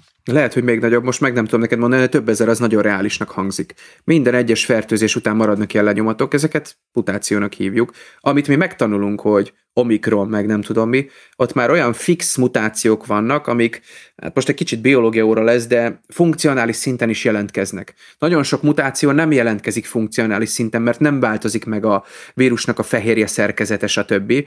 Nem lesz másmilyen a tüskefehérjéje, csak genomszekvencia szinten jelentkezik. A legtöbb mutáció ilyen, csendben ott vannak a háttérbe, de pont alkalmasak arra, hogy ezek a kis okos tudósok, vagy hát nem tudom, most magamat annyira nem gondolom annak, de ezt új lenyomatként használva kiolvassanak információkat ebből. És amik már minket szoktak érdekelni, azok a funkcionálisan is jelentkező mutációk, amik valamit változtatnak a víruson úgy, hogy egyébként a funkciója is változik. Ezek már egész ritkák, de nyilván minél többször jelenik meg a vírus, minél több fertőzés van, annál gyakrabban tudnak ezek is. Most megtaláltam azt a cikk részletet, hát nem tudom, hogy a szerző jól írta, de itt százezer számra alakultak ki különböző változatai ennek a koronavírusnak, ezt írta. Az is létezhet, hogy ilyen, ilyen magas szám van. Ugye itt az Omikronnál tartunk, és akkor ezek szerint 12 olyan változat van, amit a járványügy is nyilván tartott ebből a, ebből a rengeteg mutációból. Még a százezer is, a százezer is abszolút reális. Tehát tényleg azt kell látni, hogy magában a genomban egyedi lenyomatokat hagy. És ez szükségszerűen ott megjelennek. Aminek funkciója van, arról már hallunk, és azt meg is érezzük, de ez teljesen normális, ez minden más vírusnál is így van. Ez teszi lehetővé, hogy a vírusoknak a filogenetikai fáját, amit leginkább egy családfaként lehet elképzelni, föl tudjuk rajzolni és meg tudjuk állapítani. Ez alkalmas arra, hogy megmondjuk, hogy kikit fertőzött, meg alkalmas arra, hogy nagy evolúciós léptekben lássuk, hogy tízezer év alatt hogy fejlődtek ki ezek a vírusok. Sok mindenre. De ezeket pont ezekből tudjuk kiolvasni. Itt láttam, hogy a, a WHO kategorizálja ezeket a mutációkat, és ilyeneket ír, ilyen kategóriát állított fel, hogy megfigyelés alatt álló változat, érdekes változat, aggodalomra okot adó változat, és van az Amerikai Járványügyi és Betegség Megelőzési Központnak egy még magasabb kategória is, komoly következményekkel járó változat. Na most itt melyikbe sorolták itt a különböző koronavírus mutációkat, mert ugye itt volt sokféle az Omikronnál tartunk, ami, ami legalábbis ami a sajtó előtt ismeretes, ezek most melyik kategóriába tartoznak, ami, amiről itt sokat olvashattunk? A rendszert kell ez megérteni. Tehát megy ez a megfigyelési rendszer világszinten, szekvenáljuk, figyeljük, hogy hány eset van, és látjuk azt, hogy az eset számokban melyik variáns milyen arányba jelentkezik. Az első indikáció az szokott lenni, hogy valahol felüti a fejét egy olyan variáns, ami hirtelen kiszorítja a többit. Ez szokott lenni a, a érdeklődésre számot tartó variáns, azt elkezdik nézni, hogy hú, emberek, akkor itt most ennek van-e funkcionálisan hatása, mert kikerüli valamilyen szinten az immunitásunkat, mert jobban terjed, mert többen kerülnek kórházba, stb. Ha igen, ebből bármelyik is, akkor az lesz az aggodalomra okot adó variáns, és nagyon bölcsen a CDC, és ez a jövő, ami ránk vár, ez az aggodalom, ezt tölti ki a mindennapjainkat nekünk a laborba, hogy ez a súlyos következményekkel jár a mutáns, ebből még egy sincs, de ott van a pakliban a statisztikai esélye, hogy kifejlődhet olyan variáns, ami tényleg kikerüli a vakcináinkat, a jelenlegi vakcinákat.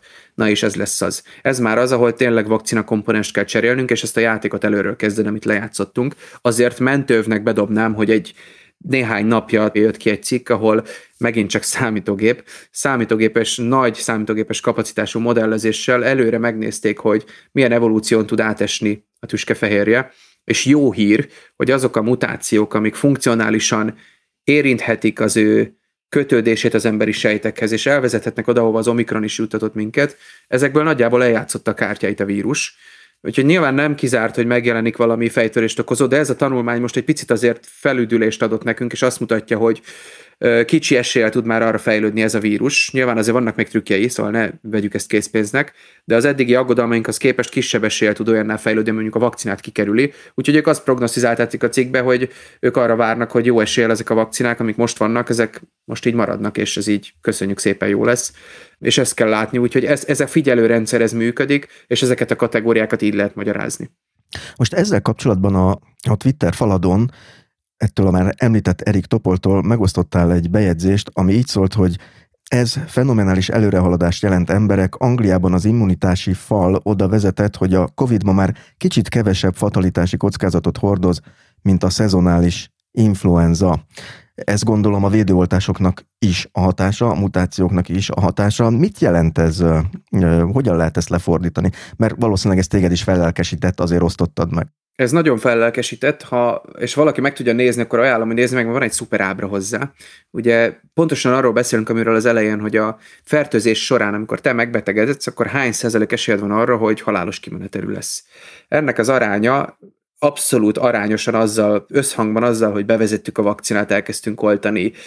Jött egy új variáns, nagyot ment a világba, a populációs immunitás nőtt, szépen csökkent, csökkent, csökkent. Jöttek új klinikai kezelési lehetőségek, és most elértük azt, hogy egy súlyosabb influenza szezonnak a, a halálozási rátájával működik ez a vírus, de és ezt a de most nagybetűvel aláhúzva írtam, még mindig nagyon nem mindegy, hogy eközben mennyi embert ér el és egyszerű matek.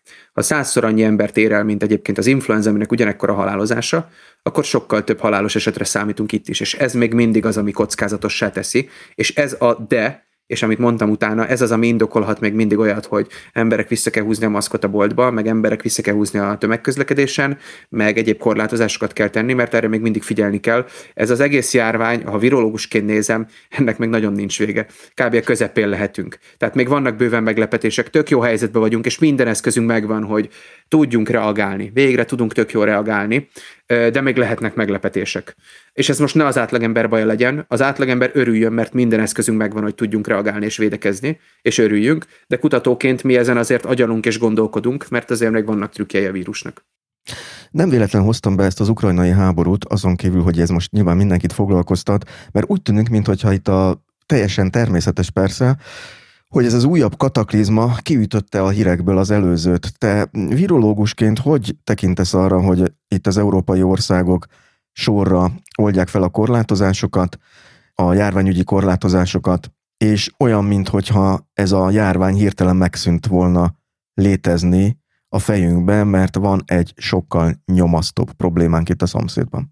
Probléma az most egy erősen eufemisztikus kifejezés volt. Amit mindenkinek látnia kell, hogy a járványügyi intézkedésekről nem a virológus dönt egyedül. Miért nem? Mert a járványügyi intézkedés az egy interdisziplináris dolog. Ott kell látni a gazdasági érdeket, a társadalmi vetületeket, a virológiai vetületeket, és nagyon sok minden egyebet. Én önmagamban el tudom mondani, hogy a virológiai vetület ennek mi lesz.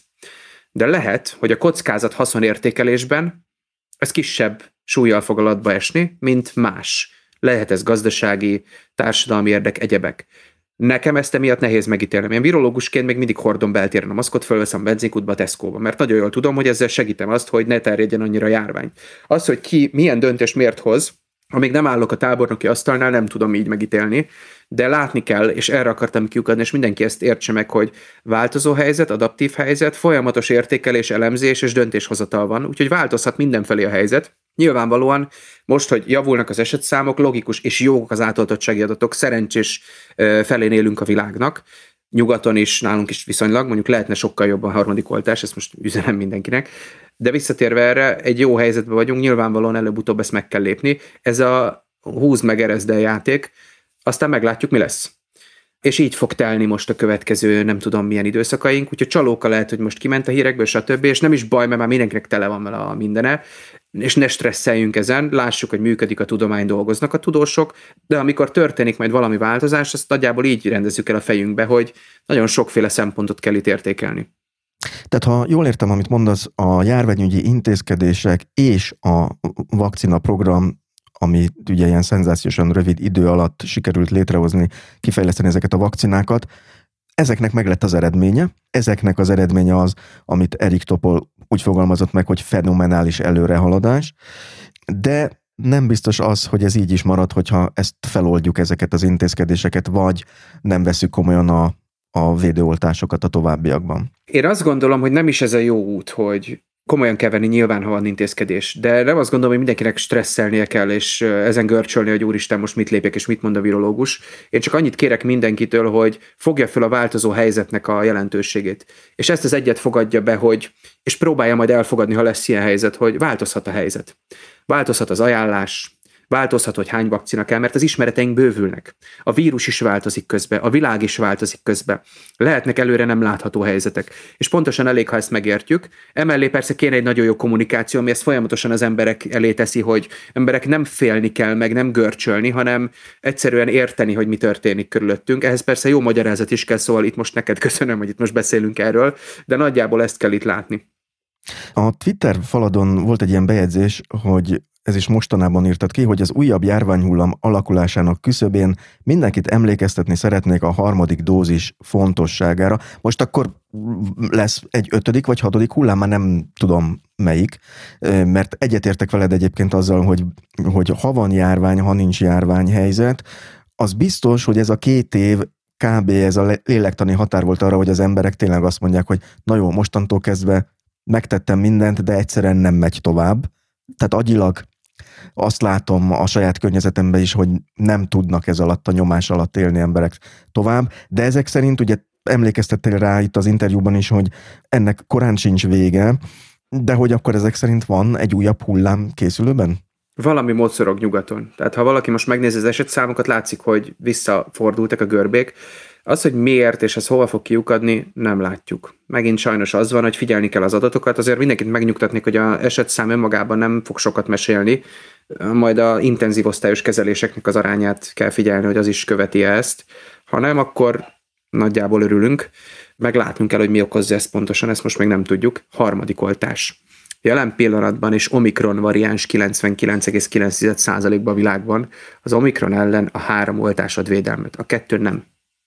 Úgyhogy mindenki vegye fel a hármat, mert most már az alapimmunizáció az három oltást jelent, és azt hiszem Magyarországon, de lehet, hogy tévedek, de nagyjából három millió ember vehette fel a harmadik oltást. Ez kevés. És miért rossz ez?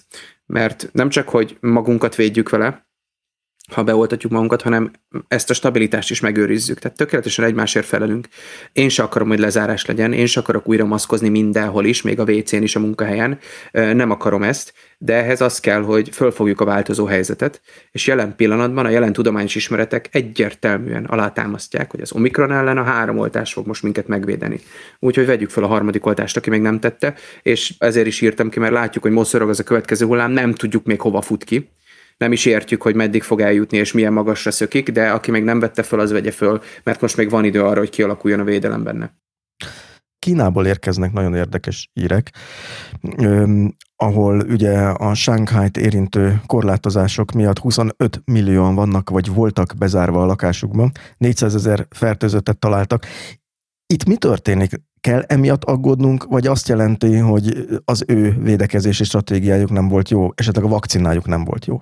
A középső, tehát a védekezési stratégia. Ugye eleve a zero covid-nek az elve az tarthatatlan. Ennél a vírusnál most már azért ennyit tud róla a tudomány, hogy ez nem egy járható út. Innentől kezdve viszont az jön, amit én gondolok, mert a Kínából sajnos pont nincs olyan kollega, akit ismernék, és akivel dolgoznánk, tehát kínai kollégákkal nem dolgozunk, de én azt gondolom, hogy ugye Kínában van egy elég masszív államapparátus, egyszerűen nem tehetik meg, hogy kihátrálnak a saját stratégiájukból. És valószínűleg ez ragaszkodnak görcsösen, és ennek a hát hatásait látjuk. Ugye mi az optimális forgatókönyv, hát ha egyáltalán lehet optimálisnak nevezni, egyáltalán nem optimális, hogy jött ez a vírus, de nézzük akkor meg, hogy van vakcinánk, esetleg többféle vakcinánk is van, ugye ez most a helyzet. Most már azt is látjuk, hogy melyik nagyjából, mikor, milyen időközönként hogy szuperál. Ugye most már jól látszik, hogy mondjuk mRNA-s oltással érdemes boosterelni más vakcinákra, stb. emlékeztető oltani. De a lényeg, hogy azokban a társadalmakban, ahol adaptív volt a védekezés, nyugati társadalmak, a világ legtöbb országa, ott ugye megtörtént az, hogy ment a vakcina is, meg ment a vírus is. A legjobb országokban a vakcina is úgy ment, hogy megfelelő stratégia mentén, a megfelelő stratégia most már látjuk, hogy amikor elindultak a nagyon idős korosztálytól lefele, és még arra is külön odafigyeltek, hogy a, a immun memória vesztést is boostereljék időben. Tehát a föntartom vakcinával a legveszélyeztetettebbnek a biztonságát, és közben megy a vírus, és próbálom minimálosan tartani a számát azoknak, akik kórházba kerülnek, ez egy jó stratégia. Kínában ugye mi hiányzik? Hát a vírus terjedése hiányzott. A vakcinálásnál is ugye csak a kínai vakcinájuk volt, tehát ott nincs meg ez a lehetőség, hogy egy jó mRNA-s vakcinával rábúsztereljenek, ráemlékeztessenek, és az egész stratégia teljesen más volt, úgyhogy ott a nem ehhez a kihíváshoz adaptált oltási stratégia, a zero COVID-ba kapaszkodás görcsösen, és egyébként az Omikronnak a megjelenése, az most megmutatta, hogy ez pontosan mit tud csinálni ez a vírus, és most szépen elkezdett szaladni ez a vírus, meglátjuk, hogy meddig szalad, és egyébként meddig fogják bírni ezt a görcsös ragaszkodást. Az mit értesz az alatt, hogy ott a vírus terjedése hiányzott? A vírus terjedése ugye abszolút el lett folytva Kínában. Ugye amikor kitört a járvány, akkor volt, most meg nem mondom fejből mennyi eset, de azokhoz képest, amikhez mi szoktunk minimális. Ugye már akkor az volt, akkor még én is egyébként azt hittem, hogy ez a vírus ott fog maradni. Hát a történelem, a modern történelem legnagyobb lezárásai voltak. Több tízmilliós városokat zártak le. Bíztunk benne, hogy ott maradt, nem maradt ott ehhez ragaszkodnak a mai napig, és azok az esetszámok, amik most vannak, azok jóval meghaladják azokat az esetszámokat. Ők a második, harmadik, negyedik hullámokat ők kihagyták teljesen. Ha valaki megnézi a kínai járványgörbét, hogy nézett ki, akkor a, a járvány kitörés, akkor a vírus megjelenés, akkor van egy most már visszanézve kicsinek nevezhető csúcs, hát most meg elszaladt ahhoz képest, közte meg semmi. Tehát a vírus ténylegesen nem volt ott, képesek voltak kint tartani, de hát ö, időkérdése volt. Ezt azért sok szakértő mondta előre is, hogy gyerekek baj lesz, mert ez a vírus nem az a vírus, amit kint fogtok tartani. Ugyanúgy, hogy nem sikerült bent tartani, kint se fogjátok majd tartani, mert egyébként kint, Kínán kívül jó esélye ez a vírus már meg fog maradni. Ugye szokták ezt mondani, hogy endémia, meg stb., de a lényeg, hogy azért ekkora mértékű terjedésnél ténylegesen velünk fog maradni ez a vírus. Endémia az mit jelent ebben az esetben? Ebben az esetben ugye rosszul használják ezt a fogalmat. Endémia alapvetően azt jelenti, amikor egy állandósult számmal jelen van egy betegség nem járványosan, hanem állandósult számmal. Jó példára mondjuk a kullancsenkefalitis itthon. Minden évben van X eset, tudjuk, hogy itt van, van rá védoltás, stb. Amikor valami járványos, akkor ezen fölül keletkezik, vagy egy gócpontba, vagy ugye pandémiánál az egész világon, vagy hát a világ döntő többségén, több kontinensen masszívan terjed, és ezen kiugrik. Ez valahol majd fog csendesülni, és jó esél ugye a koronavírus beáll majd egy ilyen szezonális mintázatba, és majd tudjuk, hogy persze, ősszel meg tavasszal jön a többivel együtt. Akkor ez azt jelenti, hogy Kínában egy totalitárius államnak egy ilyen túlreakciója, vagy, vagy egy, nem biztos, hogy ez a jó szó, hogy túlreakció, de egy merevsége is hozzájárult ahhoz, hogy ezek előálljanak. Mert hogy itt egy nagy vita volt korábban, hogy a a központosított Kína fogja jobban kezelni a járványt, ugye az elején voltak erre utaló jelek, vagy pedig a demokratikus államok, ahol ugye a jellegükből adódóan talán nehezebb egy központi vagy egy rendezettebb választ adni egy ilyen, egy ilyen járványra. Igen, a központosított Kína akkor nyert volna ezzel a stratégiával, ha határaink kívül sikerül ugyanúgy legyőznünk a sars kettőt, mint ahogy a sars egyet annak idején le tudtuk győzni. Ugye azt járványügyi intézkedésekkel el lehetett folytani, arra még vakcina se készült el, mert már előtte elfolytattuk. Egész más volt a terjedési mintázata. Egyszerűen fogalmazva jobban szerette a tüdő alsóbb rétegeit. Tehát amikor valaki tényleg nagyon súlyosan beteg volt és kórházba került, akkor volt nagyon fertőző. Ugye itt pont fordítva van. A lényeg, hogy Kínán kívül hát nagyon elszaladt ez a vírus, úgyhogy még tudták, tudták tartani jó ideig a határükön kívül, de olyan masszívan ott van még mindig a vírus a határokon kívül, hogy bizony átszakadt a gát, és most, most ömlik a víz. Tehát ez a rugalmasság, ami a nyugati járványkezelésre volt jellemző, ez ebben az esetben hasznosabbnak bizonyult. Abszolút, ez most látszik tisztán. Azt tudjuk, aki híreket olvasott itt az elmúlt két évben, hogy Magyarországon a koronavírus előidézte megbetegedések miatt meghaltak száma, az kiugróan magas Európában. Te mit gondolsz, hogy miért? Lakosság arányosan valóban magas nálunk, de ez megint egy olyan komplex kérdés, amit nagyon gonosz dolog ez a tudomány. Ahhoz, hogy megfelelő elemzést tudjál adni, rendkívül sok adat kell. És a járványos helyzetben ezekhez az adatokhoz utólag jutsz hozzá. Ezt már a járvány elején mondtam, hogy sajnos majd utólag tudunk okosak lenni, és megint csak ez van. Vannak ötleteim, hogy mi lehetett a probléma, de ezek ötletnek maradnak. Tehát itt tényleg meg kell várni majd azokat az elemzéseket, amik ezt részletesen megnézik. Vajon miért? Vajon a populáció egészségi állapota meg a kórházi reakcióidő, meg a nem is tudom micsoda összejátszottak, és vajon ez magyarázza, nem tudjuk. Meg kell várni. Az biztos egyébként, hogy Magyarország elhízás, dohányzás tekintetben ez két olyan faktor, ami rendkívül súlyosbító, elég rossz helyzetben van. Nyugat-európai fejlett országként most sokan mosolyghatnak, de a világot nézem, annak számítunk. Idősödő társadalom vagyunk, tehát sok az idősünk, ugye a 60 év felettiekről beszélek, akik tényleg az abszolút kockázati csoport. A cukorbetegség is nagyon elterjedt, nagyon általános a fejlett világban, mi is oda tartozunk, ezek elvezethettek ide, de hogy régiósan például mi miért szökünk ennyire ki, vagy miért emelkedünk ki a többi országhoz képest, na ezt majd az okos tudományos elemzések fogják megmondani, és ahogy kijöttek, én erről biztos, hogy beszélni fogok, és elemezni fogom, és értékelni, de most még ez annyira azért nem látszik tisztán, hogy pontosan mi vezetett ide. De nagyon szomorú egyébként, hogy ide jutottunk.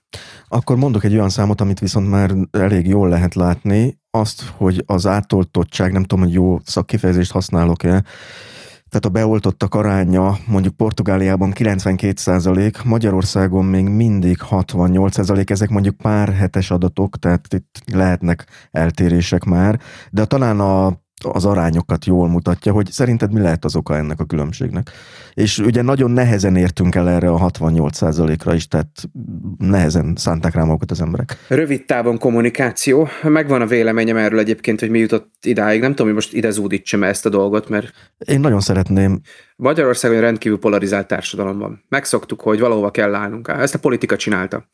És most ez nagyon megmutatkozott, hogy egyszerűen kényszeresen állni kellett valahova legyen ez vakcinatípus, legyen ez a fölveszem, nem veszem fel a vakcinát, és szégyelje magát az a politikus, aki ezt kihasználja, mert most sajnos vannak ilyenek, mert vannak olyan politikusok, akik zászlóra tűzték ezt a vakcina témát, ami egy nettó tudományos egészségügyi kérdés, ahol ráadásul egymásért felelünk, tehát még csak meg se tudnám mosolyogni, mint egy lapos földhívőt, hogy jó van, intézd el magadba, mert, mert engem is, és az én családomat is, és az én barátaimat is veszélyezteti ezzel. Ez nagyon szomorú, de ha egy szól válaszol, egy kommunikáció. Én hiszek benne, hogy egy megfelelő nyílt, őszinte, folyamatos kommunikációval ezt nagyon komolyan lehetett volna javítani, de engem nem keresett egy tévécsatorna se, hogy adnak egy két órás blokkot esténként, hogy dumcsizzak a vírusról. Legtöbbször fölhívnak, van egy öt perced, de egy komoly összetett tudományos kérdést 5 percben nem lehet elmondani, ellenben a álhíres, impulzív infókat, hogy meghalsz a vakcinától, az bőven belefér 5 percbe, meg is lett a hatása. Mindenre van tudományos magyarázat, de valahogy nincsenek tere a médiában, és ez nagyon-nagyon szomorú. Mondok egy példát, aztán vagy kommentálod, vagy nem. Magyarországon szerintem, aztán nem tudom, hogy szakmai szempontból hogy nézett ki, tehát az oltási programról ugye kellett regisztrálni egy honlapon, és ott meg kellett adni az e-mail címet, és többen számoltak be arról, hogy nem első esetben kapnak egy ilyen regisztráció után olyan e-mailt, aminek köze nincs a járványügyhöz, tehát legutóbb ilyen e-mail érkezett az orosz-ukrán háborúnak egész Európában. Súlyos gazdasági következménye vannak, a kormány csak olyan szankciókat támogat az oroszok ellen, amelyek nem okoznak elvisdelnek károkat. Az országnak, tehát egy politikai célra felhasznált kampányhoz gyűjtöttek be e-mail címeket, ami számomra ennek a kommunikációnak az abszurditását jelzi, de említhetnék még másokat is a Cecilia asszonynal elkövetett tájékoztatóktól elkezdve nagyon sok mindent. Úgy érzem ki a te hangodból, hogy te sem vagy egészen elégedett azzal, amit itt kormányzati kommunikációban az elmúlt két évben történt járványügyben. Én rendkívül csalódott vagyok. Ez, a, ez az e-mail, amit most mondtál, ebbe az e-mailben mehetett volna az az ábra is, amiről beszéltünk, amit az Erik Topol megosztott. Írt volna róla egy virológus, akár én egy öt sort, és lehet, hogy még tízezer ember beoltatja magát, de lehet, hogy csak 500, de azzal is nyertünk volna. Tehát én azt gondolom, hogy a politikusnak meg kéne maradni a politikánál, és akkor annyit tudok ígérni, hogy akkor én is virológus maradok, és nem e, fogok politikai babirokra törni, soha nem tenném. Most vicceltem egyébként, de, de visszatérve a témára is komolyságnál maradva, a kommunikáció nagyon kell.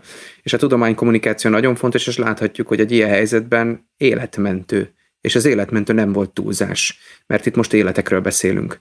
Úgyhogy ez mindenképp egy elítélendő dolog, és annak a kommunikációs platformnak lenne értelme a vakcinák tekintetében és az egészségünk megvédése tekintetében is, de most egy podcast adásban ülünk, és itt jutott nekünk szócső, úgyhogy valamilyen szinten azért ez is szomorú.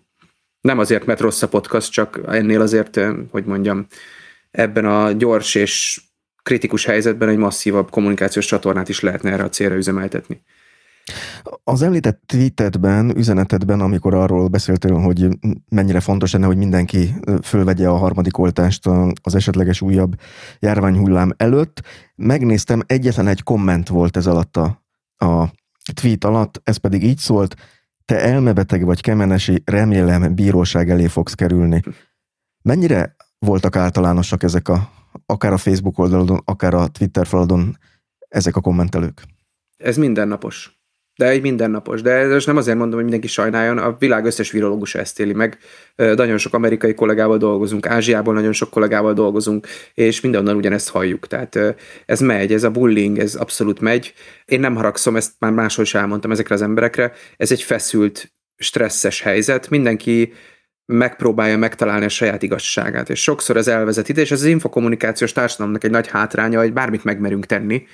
Mm, volt, akikvel leálltam így beszélgetni, voltak is jó eredmények, rossz tapasztalatok is, nagyon vegyes, de én azt gondolom, hogy ezekhez az emberekhez is szólni kell valamilyen módon. Nyilván nekem virológusként, amikor ezer más dolgom is van, nem biztos, hogy mindenkinek épp tudok válaszolni, meg minden ilyen vitába beleállni, de ezekre is jó lenne egyébként fórumot biztosítani, vagy nem is tudom, de visszatérve a kérdésedre, ez sajnos általános, és erre egyébként nem tudom a gyógyírt, hogy mi lehetne a gyógyír, biztos egy hosszú távú mm, oktatásfejlesztés, és majd talán 20 év múlva ez jobb lesz, nem tudom. Meg kéne tanulni az embereknek az álhíreket nem fölvenni, ezeket az impulzív csatornákat valahogy kirekeszteni, azok az impulzív csatornák, amikor beszélek, általában az álhírekhez azt társul, hogy impulzívan próbálnak gyorsan elérni egy, egy olyan üzenettel, hogy meghalsz a vakcinától. Nincs mellé magyarázat, hogy miért, vagy majd egy tök hülyeség, hogy mikrochip van benne, csak így, így kimegy ez. És ez ilyen nagyon könnyen felvehető, könnyen osztható. Még amikor én ezt tudományosan megcáfolom, akkor az legalább 500 szó. És ehhez kell egyfajta rutin intelligencia szint, felfogási képesség, hogy ezt be tud fogadni, és meg tud önmagadban is, meg amúgy is cáfolni ezt, hogy lehet, hogy az az impulzív üzenet nem is úgy volt, és lehet, hogy nem halok meg a vakcinától. Mert lehet, hogy ugyanúgy ellenőrzik, mint a fejfájás csillapított, amit simán beveszek egyébként. És hozzátenném, hogy pont úgy, vagy még jobban. Olvastam egy tanulmányt erről az oltások kapcsán terjedő álhírekről, ahol úgy fogalmazott a tanulmány szerzője, hogy egy ilyen járvány kapcsán épp annyira oda kéne figyelni az álhírekre, mert hogy az is egy járvány, és ezekkel a módszerekkel lehet tanulmányozni. És ebben a tanulmányban volt egy nagyon érdekes kitétel, 1853-ban amikor a britek kötelezővé tették a himlőoltást, remélem jól mondom az évszámot, már megjelent egy vagy ez azután pár évvel történt, tehát 1853-ban megjelent egy pamflet, ami ugyanazokkal az érvekkel volt oltás ellenes, mint amit most használnak. Két dolgot emelnék ki belőle, az, hogy a test szennyezése, tehát hogy valami idegen dolgot juttatnak be a szervezetbe, ugye akkor azt hiszem a szarvasmarhából öm, legyengített kórokozók voltak ezek, most nem tudom pontosan, de hogy megjelent ez a fajta, hogy tisztátlan dolog, hogy valamit bevisznek az emberi szervezetbe. A másik másik pedig, és ez ugyancsak megint megjelenik, a szabadság korlátozása, mert hogy kötelezővé teszik ezeket az oltásokat. És amikor ezt olvastam, akkor nekem ez nagyon elszomorító volt, mert ugye ez 170 évvel ezelőtt volt, és azóta ezek szerint nem találunk gyógyírt erre a két évre. Nem találunk gyógyírt, és nagyon jól mondtad, de egyébként Facebookon én is megosztottam ezt a, egy régi karikatúrát, és ugye tehénhimlőt használtak a, a, akkor ebben a vakcinában, és kifejezetten ilyen karikatúrák jelentek meg, hogy tehenek nőnek az emberek karjából, ahol megkarcolták ezzel a bizonyos készítménnyel. Ugyanaz történt. Van, ami nem változik, meg van, ami nagyon sokat változik. Ami nem változott, az az emberi természet, kétségtelen. Ezek a folyamatok, ezek a jelenségek mindig megjelentek spanyol náthánál, még előtte is. De ami nagyon sokat változott, és ami teljesen új helyzetet teremtett, hogy mind infokommunikációs szempontból, mind emberi mozgás szempontjából egy masszív globalizált világban élünk már. Ez akkoriban még csak úgy kapargatta a felszínt. És ez nagyon sok olyan új kihívást hozott, ami mind járványügyileg, mind kommunikációs téren, mind tudományos téren egy nagyon nehéz helyzet elé állít minket, sokkal gyorsabb minden, az információ áramlás is, a hülyeségnek az áramlása is sokkal gyorsabb, és ez a bizonyos hálózat, amiben élünk, sokkal nagyobbá, sokkal összetettebbé nőtt, és nehezebb dolgunk van, és egy csomó olyan kihívás van, amivel egyszerűen nem tudunk mit kezdeni. Én sem vagyok fölkészítve kutatóként arra, hogy hogyan kommunikáljak egy agresszív kommunikációs helyzetben, soha senki nem küldött el minket ilyenre, soha senki nem kérdezett, hogy akarunk-e ebbe, bele kellett így valahogy tanulni, vagy nőni, vagy nem tudom, nem biztos, hogy megy. Szóval vannak nagyon új helyzetek, nagyon érdekes helyzetek, de ez az infokommunikációs globalizáció, ez a kettő az, ami most nagyon új és nagyon masszív. De ugye az az érdekes ebben, hogy egy ilyen ember, aki elhiszi ezeket a sületlenségeket, ugye változott a világ, mert most nem az a probléma, hogy kinőnek a tehenek a lábunkon, hanem az, hogy 5G meg mikrocsipek, stb. Tehát, hogy a, úgy tűnik, hogy mindig a kor vívmányai kerülnek bele ezekbe a blödségekbe. Tehát, hogy itt az a kérdés, hogy egyáltalán lehet-e ezekkel az emberekkel kommunikálni, mert ugye itt arról van szó, hogy elmondod nekik, és akkor azt mondják, hogy de akkor is nekem van igazam, mert ő egyszer magáévá tette ezt a hülyeséget, és nem lehet kimozdítani belőle.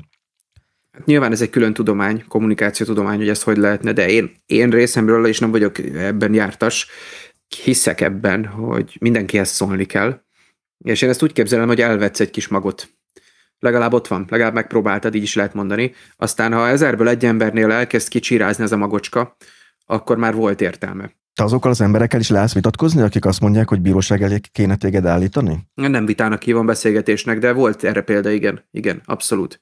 Uh-huh. És egyébként meg tudtunk állapodni egy bizonyos szinten. Azt látom, hogy a legtöbb embernél tehát megy ez az impulzív reakció, hogy dögölj meg, meg bíróság, aztán amikor értelmes emberként hozzászólok, akkor ez az egész megváltozik, és jön egy befogadási készség, és ha ezt meg lehet lovagolni, az a baj, nincs elég időm erre. Szívem szerint kínálnék az utcán egy pici standnál, és ezzel már viccelődtem, egyszer Dumcsi stand, ez lenne a neve, és akkor lehetne dumcsizni bármiről, aztán vagy sikerül, vagy nem. Nyilván párszor felrúgnák a standot, de belefér, tehát nem gond, de valami ilyesmit kéne viccen kívül nagyban is csinálni, és akkor ezekből az emberekből lehetne kihalászni olyat, akit meg lehet ö, ismertetni a, a valósággal.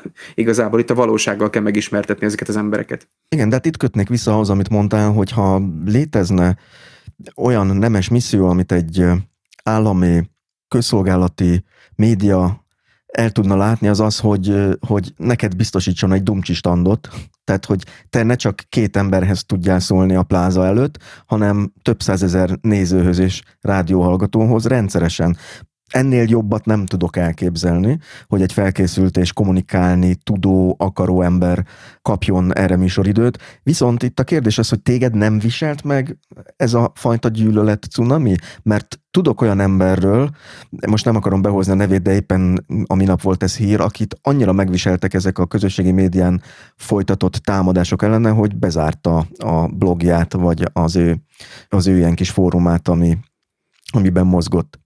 Megviselni nem viselt, meg elfáradtam végtelenül, érzelmileg és fizikailag is. De egyébként most el is tűntem Facebookra, bár ez nem emiatt történt, mert a bangladesi egy hónap után olyan szinten felborult az évi menetrendem, hogy nem jutok oda, de, de megviselt, és azért rohadt sok energiám. Tehát azért a járvány csúcspontján a kollégákkal együtt 12-15 órákat bent dolgoztunk utána még hazajönni, kajolgatni egy kicsit, meg leülni két órát írogatni posztot, az nem semmi. És akkor még az ember még ezt megkapja, ezt most nem azért mondom, hogy sajnáltassam magam, mert nem akarom, csak ezeknél az embereknél, amit mondta, hogy bezárt a blog, meg tudom érteni és magamban is én ezt úgy tudtam földolgozni, talán ebben még most is tudok kapaszkodni, hogy nem tudok ezekre az emberekre haragudni, szólni kell hozzájuk, és ennyi, és amit telik tőlem, azt megteszem, és a kollégák nevében is mondom, mert köztük is vannak nagyon jók, és látom bennük hallgatóimban és PhD hallgatóimban, hogy lesz belőlük nagyon jó kommunikátor, és akkor megérkeztünk a többes számhoz, amit akartam mondani, hogy legyen műsoridő, de ne a Kemenesi Gábor üljön ott egyedül, hanem legyen egy egy tudós közösség, aki ott ül. Mert az egyenvélemény az sose jó. A tudományban se. Legyen az, hogy lássák, hogy ez itt a tudomány, így néz ki egy tudományos beszélgetés, és ismertessünk. De ismertetési szinten, tehát az ne, ne az legyen, mint egy konferencián, az a konferenciák dolga, hogy ott egymás közt megvitatjuk, hogy milyen módszerrel mit mértél, hanem hogy beszéljünk ezekről, hogy legyen ott orvos, genetikus, virológus, mindenki, most aztán minden tudományterület kellett ehhez. Én ezt így képzelném el inkább, hitelesebb is, meg jobb is. Sok minden van, amihez én se tudok hozzászólni, csak okoskodni, az meg sehova nem vezet. És megint a helyzetnek a komplexitása. Tudományos szinten is rendkívül komplex ez a helyzet. Azt hiszem ki azért a szavaidból, hogy itt az oktatás is igen fontos lenne, vagy legalábbis én józan paraszt részel azt gondolom, hogy az oké, okay, hogy valaki elfelejtette a biológia óráról, mondjuk mi a különbség a baktériumok meg a vírusok között, de hogy a tudományos gondolkodásnak legalább valamiféle alapjait elsajátítsa, vagy hogy hogyan éljen bizonyos szkepszissel bizonyos dolgok iránt, vagy logikailag hogy közelítsen meg egy tudományos hírben, vagy egy tudományos hírben szereplő témát, ott az oktatásnak azért igen nagy feladata van, és itt kiírtam egy nagyon elkeserítő idézetet tőled, ezt egy korábbi interjúban mondtad, így nyilatkoztál, hogy inog a magyar oktatási rendszer, a felsőoktatás nem alkalmas arra, hogy Nobel-díjasokat neveljen, nem véletlen, hogy azok lesznek sikeresek, akik külföldre mennek, a helyzet egyre romlik, rendkívül gyorsan fejlődik a tudomány, és ezek szerint a magyar oktatás meg nem tart lépést vele. Ugye a probléma, amiről beszéltünk, ez a felsőoktatásra vonatkozott, ez egy nagyon összetett kérdéskör, és igen, sajnos ez így, így nagyjából fedi a valóságot, ugye ott benne dolgozom, oktatok, kutatok a felsőoktatásba, tehát ezt mondjuk egy első kézből érzem. De visszatérve inkább a társadalmi vetületre, az oktatási rendszernek alap pillérének kéne lenni, vagy alap részének az, hogy a képességet odaadjuk. Nem azt kell odaadni, hogy nem tudom, milyen technikai dolgokat meg tudja oldani, hanem magát azt a fajta gondolkodási képességet, ami alkalmasá tesz arra majd, hogy a legnagyobb blőtt hülyeséget ne edd meg. Hogy ne edd meg, hogy egy egyébként gitár elektronikai rajznak a műszaki rajza az a mikrochipnek a műszaki rajz, ami a vakcinában van. Tehát amúgy sincs mikrochip a vakcinába, és nagyon sokan ezeket megették. Hát azon, azon nagyot rögtem. Tehát az a nem tudom milyen nőgyógyász, hány millió nőt végvizsgált, és micsoda károkat okozott a vakcina, és egy ilyen pornószínésznek volt így a képebe vágva, és ilyen totális baromság, és iszonyú mennyiségű ember megosztotta ezt valaki valószínűleg viccből csinálta, de rossz vicc volt, meg rosszkor. Csak ezt mondom, hogy ezt a képességet kellene átadni, hogy ezeket így azonnal kiszűrjük. És nem úgy, hogy fél napot irodalmazol, meg tudós leszel, csak hogy legalább a legalapabb buktatókon át tud látni, és az álhíreket ki tud szűrni, és ez nem csak az egészség miatt fontos. Nézzük meg, hogy a politikában mi történik. Hát a politikusok használják ezt a legjobban, hogy ez a fajta képesség nincs meg a társadalomban. De nem csak nálunk, Amerikában is, meg mindenhol. Valahogy a fejlett világnál ez a politikai kultúra most, hogy impulzív, rövid üzenetek, én már nem látom látok politikai programokat, nem látok vitákat. És ez mit csinál? Hosszú távon elbutítja az embereket, mert már igényünk se lesz arra, hogy meghallgassuk, hogy mik a gondolataik a környezetvédelemről, vagy pontosan mi fog történni, nem tudom, utakkal, hanem azt látjuk, hogy ki a nem tudom milyen, meg ki micsodát csinált. Egy-egy szó.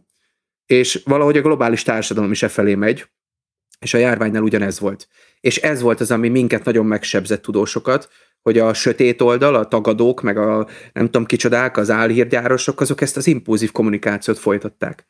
Ezt nem lehet legyűrni tudományos beszélgetéssel, mert mi is egy óra 20 perce beszélgetünk, és ehhez kb. ez kéne. De melyik ember fog leülni és ezt meghallgatni? Töredékük. Inkább megnézi azt a mémet, és kész, és gonosz a vakcina. És visszatérve az oktatási rendszerre, ott kellene ezt kezdeni, hogy ez a képesség meglegyen, meg igény az emberekbe, hogy a részleteket meg akarják érteni és utána akarjanak menni, és tényleg magukévá akarják tenni.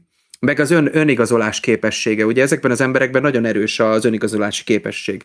Ők a végletekig képesek kitartani, amellett, hogy nekük igazuk van.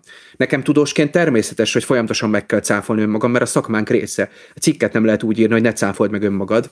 Úgyhogy én előnybe vagyok, de ilyen képességet is valahogy kellene adni a már egész kicsikorba diákoknak, hogy be tudjam ismerni, hogy tévedek ez nem egy megszégyenülés, nem azt kell mondani, hogy hülye voltam emberek, és hülye vagyok, hanem magam felé, bent magamba. Lehet, hogy nem is így van ez, és tényleg ez nem is igaz, és lehet, hogy az az igaz. Ez is egy képesség. Kutatóként ez alap, de ha a társadalom ennek nagyobb tere lenne, akkor egy sokkal jobb helyzetből indulnánk a járványnál is. Ez azért nagyon érdekes, amit mondasz, mert az elmúlt hetekben pont ez jutott eszembe, hogy úgy tűnik, hogy az álhírek iránti fogékonyság az nem feltétlenül csak és kizárólag a tudományos kérdésekben való járatlanság vagy képzetlenségnek a következménye, egy bizonyos gondolkodás módnak a következménye is, amit itt az előbb te ecseteltél. Azt figyeltem ugyanis meg, és nem én vagyok az egyetlen, ez tulajdonképpen már egy tömeges megfigyelés, hogy aki például fogékony és beleugrott ebbe a járványellenes mitológiába, mert ezt nevezhetjük egy mitológiának, egy mese rendszernek, és ebbe beletartozik az, hogy a, a, az oltási programokkal hogy akarják a, a mikrocsipet bejuttatni, onnantól kezdve, hogy a gonosz gyógyszerlobbi hogy próbál ezzel valami fajta népesedék, csökkenést elérni, tehát rengeteg változata van ennek az őrületnek, de akik egyszer fogékonyak voltak erre, és magukévá tették ezt a paranoid, mert ez egy paranoid világ ö, szemlélet, nagyon fogékonyak a következő hülyeségre olyan, mint egy ilyen féregjuk, amin a, az oltás ellenes univerzumból pillanatok alatt el lehet jutni, most például a, abba az univerzumba, ahol Oroszország Európa megmentője és a, a igazi értékekért küzd, és gonosz ukránok. Most mondtam egyet, de el lehet jutni a lapos földig, tehát bármerre el lehet jutni pillanatok alatt, hanem ez nekem úgy tűnik, hogy ez egy gondolkodási séma, egy paranoid gondolkodási séma, ami valószínűleg többről szól, mint, mint tudomány ellenességről, hanem valami fajta szorongásról, valami fajta elképesztő bizonytalanságról a világ dolgaiban. Ebben maximálisan egyetértek. Én spirálként képzelem ezt el egyébként, de ezt sokszor mondják ezt a hasonlatot. Ez egyfajta kommunikációs spirál. És tényleg ezeknek az embereknek nagyon erős az önigazolási képessége, és bármit így elolvas, akkor az, az tényleg így van, és akkor neki így már igaza van, és ez a gonoszság ez megy. És elhiszi, hogy a világ összes ápolója és orvosa le van fizetve a gonosz háttérhatalom által, és mindenki hazudik a Covid-ról. Képes ilyen totális blödségeket elhinni, és egyébként a, amit mondtál, hogy párhuzam a háború meg a járvány, én is tapasztalom ugyanazok az emberek megjelennek a háborús okoskodásos posztokban, és ontják ezt, amit mondtál. Én, én a saját részemről is, amit nagyon fáj, amit látok, hogy a mintázat, ami megjelenik a kettőben, ami ugyanaz, az empátia hiánya. Képtelennek voltak azonosulni a koronavírus alatt azzal, hogy azért, mert ő nem lát valakit meghalni, ez még megtörténik, és ezért ő is felelős tud lenni, ha továbbadja a vírust. Most pedig képtelen azt fölfogni, hogy teljesen mindegy politikailag kinek van igaza, ott embereknek a házát bombázzák le, akiknek egy táskával meg a kutyájukkal kell menekülni semmibe, és ezért soha senki nem fogja őket kárpótolni. És valahogy ez az empátia hiánya az, ami megint csak jelentkezik, és tök mindegy, hogy mi a háttérsztori, ugyanez. És otthon a gépnél ülve nagyon könnyű beírni azt az egy gonosz mondatot, meg igazolni egymást, meg zárt csoportokat csinálni. Ezt a mintázatot én is féltem felfedezni, csak nálam ez az empátia hiány az, ami nagyon feltűnik mind a kettőnél. A napokban jelent meg egy könyv, amelynek az a címe, hogy Sarlatánok kora, mérdőlünk be az áltudományoknak, ez az alcíme, és az egyik részt a te nevet fémjelzi, a kötetnek a fülszövegében az van, hogy kötetünk a téma legkiválóbb hazai szaktekinteinek segítségével közérthető stílusban ismerteti meg az olvasót a hétköznapi áltudományos érveléssel, az áltudományok csáberejének okaival és veszélyevel. Hát itt az a kérdés adódik, hogy te e, milyen csáberőkkel és veszélyekkel ismerteted meg ebben a könyvben az olvasókat. Mi volt a témád? Hát egy kicsit fel kell magam menteni, mert nem igazi író vagyok ebben a könyvben, inkább csak úgy olyan interjú alany voltam de azért is kerestek meg, mert hát látványossá váltam itt a járvány alatt, és elég sok mindent megéltem én is. És nagyjából erre voltak kíváncsiak, hogy mik ezek, amiket én megéltem, és ez pontosan én hogy élem meg, mint kutató erről az oldalról. Mm, nagyon nehezen, ezt hozzá kell tennem. Ezt a mai napig nem tudom hova tenni. Próbálom kezelni, próbálom megérteni. Azért most már olvastam ebben a témában is, és látszanak azok a mintázatok, amik könnyen erre a tévútra viszik az embereket, ugye kiragadott információk, álhírek, és az álhírek is így manipulálnak egyébként. Egy-egy jól hangzó, kiragadott információ, teljesen kontextus nélkül, röviden, impulzívan, nagyon nehéz ezzel szemben fellépni tudományosan, mert a tudományban azért hát el kell egy picit merülni, és a jó tudománykommunikátor talán olyan, aki ezt az elmerülést meg tudja csinálni röviden, és hasonlóan impulzívan, csak a tudomány oldaláról. Nagyon nehéz dolog ez, egy kicsit olyan szélmalomharc, de hát meglátjuk, mi lesz. Vannak azért itt történeteim, és a könyvön kívül is vannak történeteim, tehát engem például a, egy hírvalidáló oldal is megkeresett, akik a Facebookon tudják azt megtenni, hogy egy álhírt kiütnek, kisatíroznak, kihomályosítanak. Na de mire ez megtörténik, mert hogy ezt csak úgy tudják megcsinálni, hogy szakértő cáfolja, ami idő, pláne, hogy egyébként dolgozunk napközben, Mire ez megtörténik, már 20 ezer, 100 ezer megosztása van, tehát nagyjából el is ment a vonat. Valami ilyesmi érzéseim vannak az elmúlt két évből ez a szélmalom marsz, de ez nem jelenti azt, hogy nem kell csinálni. Hát pedig azt nem lehet mondani, hogy belőled hiányozna a lelkesedés. Azt is olvastam például, hogy te már 14 éves korodban eldöntötted, hogy víruskutató leszel, és ebben a H1N1, ez is egy híres vírus volt, megjelenése volt ö, ö, rád ilyen hatással. Ez, ö, ez tényleg így volt, hogy akkor ez téged lenyűgözött? Még a H5N1 volt, az a madárinfluenza, de tényleg így volt. A osztályomban a egyik legjobb barátomnak az édesapja dolgozta azt, amit most körülbelül én dolgozok. Tehát nem a H1N1, hanem a H5N1. Ez a H5N1 volt, igen. És ő akkoriban Hát ezt a fajta terepi virológia, laboratóriumi virológia, ezt tényleg, amit most csinálunk, hogy kimegy a rétre, begyűjti mintet, beviszi a szuperlaborba, elemzi, vizsgálnak, próbálnak válaszokat keresni, ez nekem nagyon megtetszett akkor, és így közvetlen a fián keresztül, de én ott kaptam meg az első lökéseket, hogy merre induljak a középiskolából, és mi az a szakirány, mi az a szakma, amit kell választani, hogyha én ilyet szeretnék csinálni. Aztán az életem során egy csomó ilyen véletlen és eh, mindenféle egybeesés hatására ténylegesen most egy olyan laborban vagyok, most már Pécsen azóta van ilyen labor, és eh, hát pont azt csinálom. Tehát ez, ez mondjuk így bejött, ezt mondhatjuk így, hogy bejött.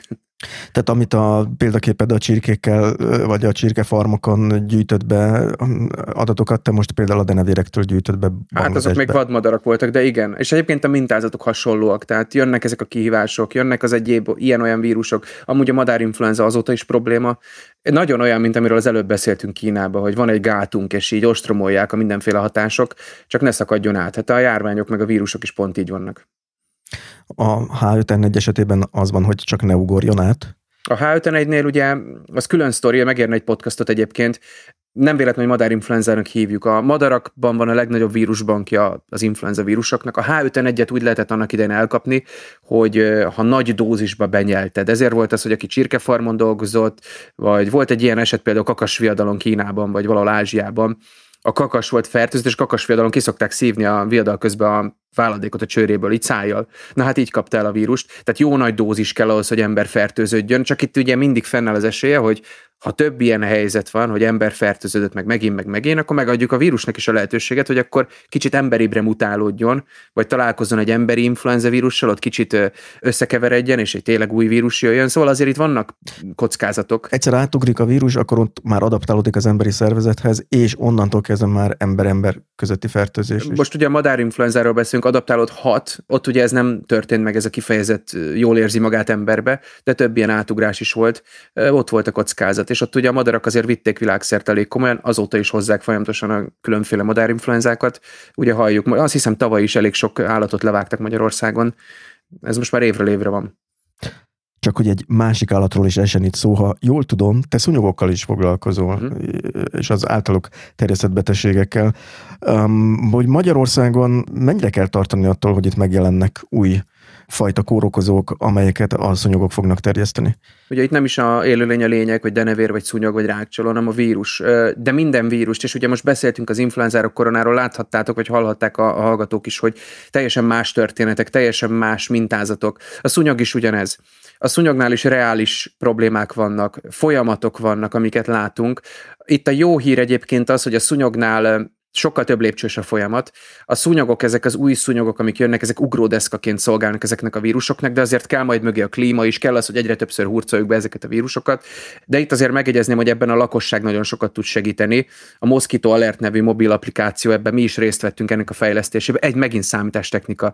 Amikor ezt használjátok, és lefotózod a szúnyogot és beküldöd, akkor validálják Európa szerte szakértők mi is, és mindeközben egy gépi algoritmus tanítunk és előbb-utóbb át fogja venni ezt a határozást, de megint a számítógépek látod a háttérbe, és valahol itt látják a jövőjét ezeknek a fajta felméréseknek, és most szúnyogra már egész jól betanítottuk ezt a gépi algoritmust, egyébként szerintem hamarosan majd átveszi a feladatunkat. Aha, most ezt úgy kell érteni, hogy lefotóz valaki egy szúnyogot, hogy milyen érdekes új szúnyogfajnak tűnik, nem ezt láttam gyerekkoromban, beküldi ebbe az adatbázisba, és ezt ti elég sok ilyen képet már meghatároztatok, és maga a mesterséges intelligencia megtanulja a kép alapján felismerni, Így hogy van. ma ez az a faj. Így van. Tigris szúnyog, akkor... koreai szúnyog, japán bozót szúnyog, ezek. Én most már az ezer határozást átléptem a napokban, és pont azért csináljuk, hogy tréningeljük ezt a fajta tanulási hátteret, aztán előbb-utóbb átveszi, és akkor már csak egy ilyen csettintésnyi idő lesz.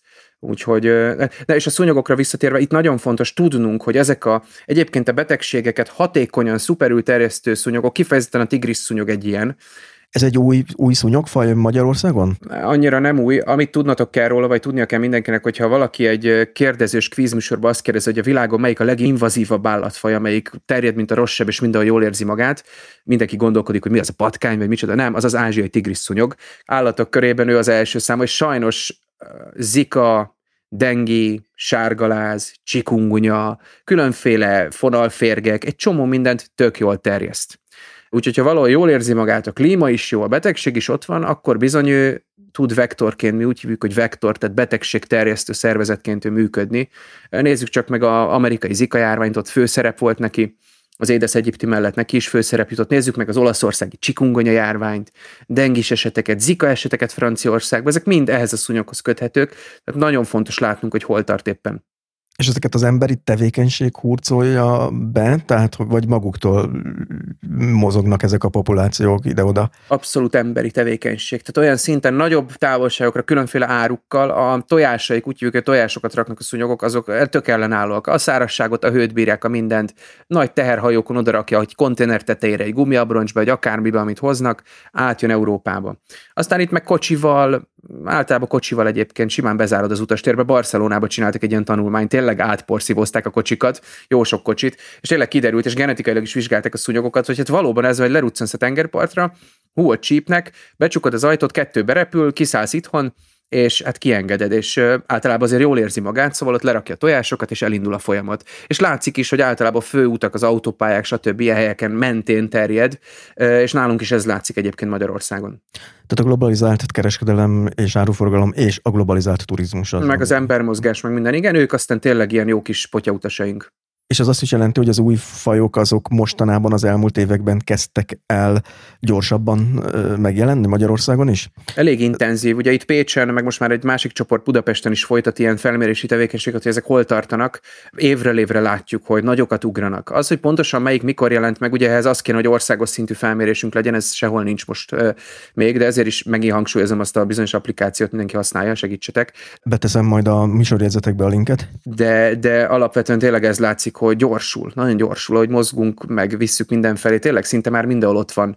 Most már három faj is van Magyarországon, ilyen ázsiai eredetű inváziós faj, nyomulnak. Aztán majd előbb-utóbb a klíma is jó lesz hozzá, egyre többet járunk turistáskodni, egyre nagyobb eséllyel húzunk be különféle kórokozókat, aztán lokális kócpontokban megjelenhetnek újabb, újabb exotikusnak nevezett vírusok.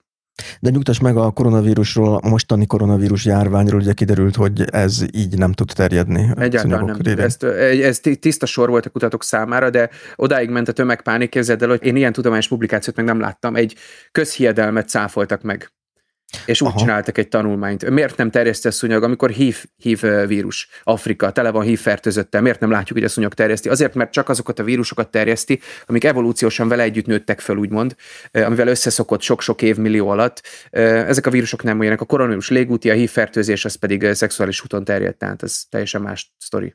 Hát akkor most megnyugodtunk. Jó hír. Amennyire lehet, igen. Öröm az a között egy, egy jó hír is.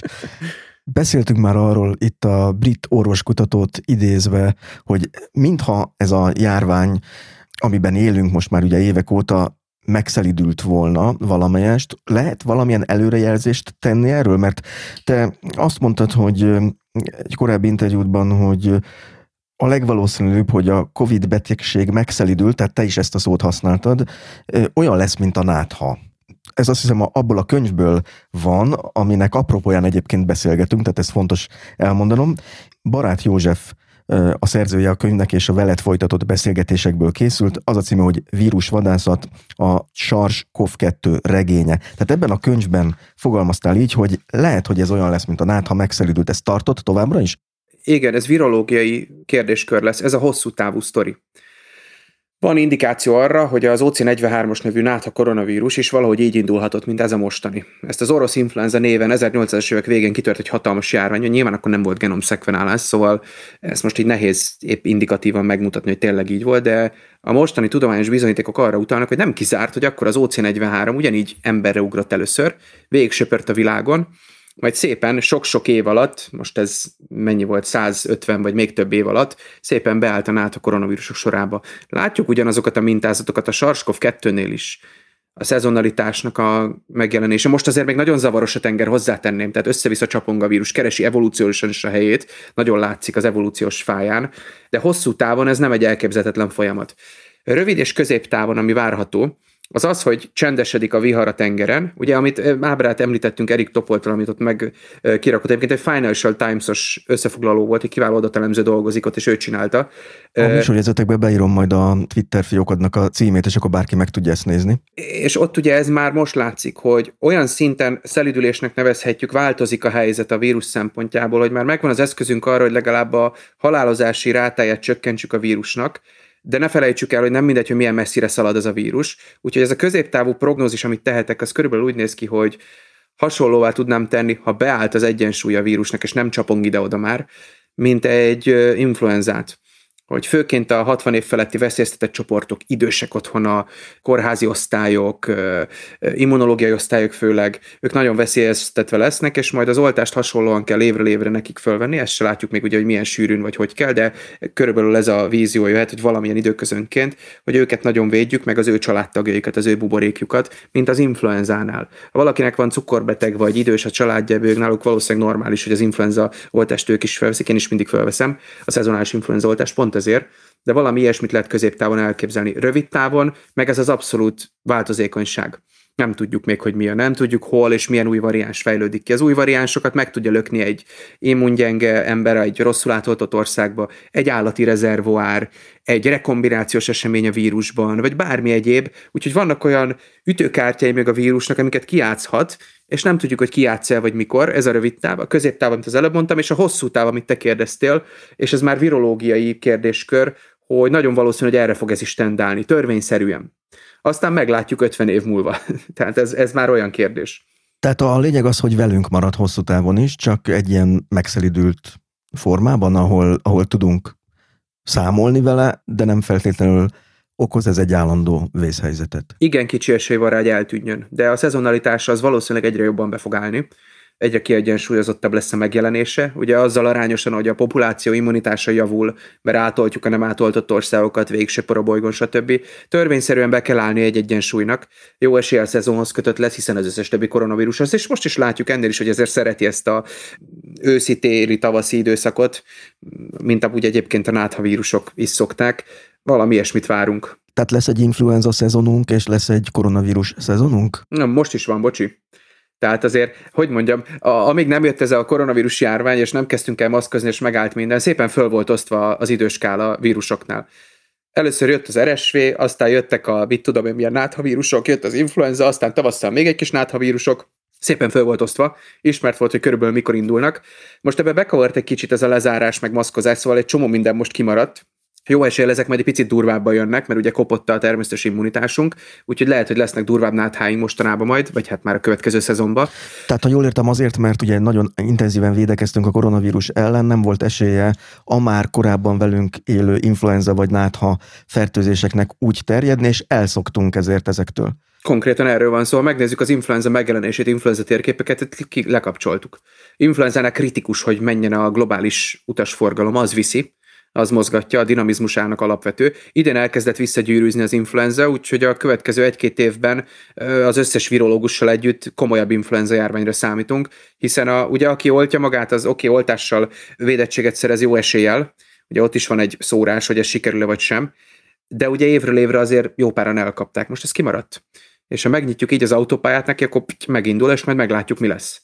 Úgyhogy itt vannak azért érdekes dolgok, de gondoljunk csak az RSV-re. RSV-ből idén egy egész komoly járvány volt, tehát ö, szülész, nőgyógyász kollégák vagy kisgyermekorvosok azért biztos most tudnának itt mesélni helyettem, hogy mit éltek meg az osztályokon RSV-vel, és lesznek ilyenek normális, mint a mérlegnek a nyelveit billeg. Tehát egy picit lehúztuk az egyiket így, aztán majd most elkezd billegni, hogy visszajön az egyensúly más vírusoknál is.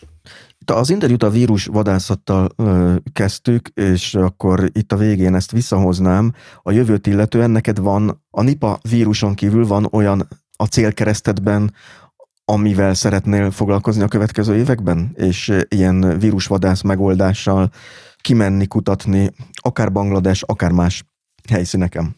az a szörnyű igazság, hogy nem is nekem van igényem, a világ hozza ránk ezeket, és alkalmazkodni kell. Egy olyan víruskutató, mint én, és az összes ilyen kollégám is, ha jön egy járvány, azzal foglalkozunk, vagy ha jön egy új vírus, ami látjuk, hogy mozoglódik, azzal foglalkozunk, és vannak ilyen vírusok már most is. Tehát az a víruscsoport, amiben például az ebola tartozik, ezzel a víruscsoporttal úgy nagy üzemben is foglalkozunk. Nagyon sok új tagját fedezték föl világszerte, és ezeket most próbálunk rájönni, hogy ezek egyébként mire képesek, meddig tudnak eljutni, milyen határokat tudnak átlépni. Ez egy nagyon fő kutatási területünk. Most, ha valaki megnézi a publikációs listámat, most azért bukkannak fel ilyen publikációk, elég sok lesz ebből. A koronavírusok azok örök téma, kiváló kollégák dolgoznak ezen most, azt egy picit én most hátrébb tettem, mert most mással is kell foglalkozni, meg hát a NIPA. A NIPA is olyan, hogy fősodor, és önmagában tény, hogy négyes szintű laborunk van, egyszerűen kötelez minket arra, hogy, hogy beálljunk a sorba és csináljuk ezeket, mert minél hamarabb kell megoldásokat szolgáltatni. Az, hogy egy ilyen négyes szintű laborban dolgozol, és ugye kiderült a beszélgetés során, hogy ez azt is maga után vonja, hogy része vagy egy olyan világhálózatnak, ahol ezt számon is tartják, hogy itt van egy ilyen laboratórium, és nyilván az itt keletkező kutatási eredményeket, tudást azt megosztjátok, vice versa, is profitáltok a többi ilyen hasonló laboratórium kutatásaiból. Az azt is jelenti ezek szerint, hogy egy, te egy nemzetközi kutatói hálózatnak egy nagyon aktív részese vagy. Ez, amit mondtál, ez alapkövetelmény manapság a kutatásba. Szóval a válasz igen, de ez nem azért van, mert én akkor a penge vagyok, hanem mert enélkül nincs kutatás.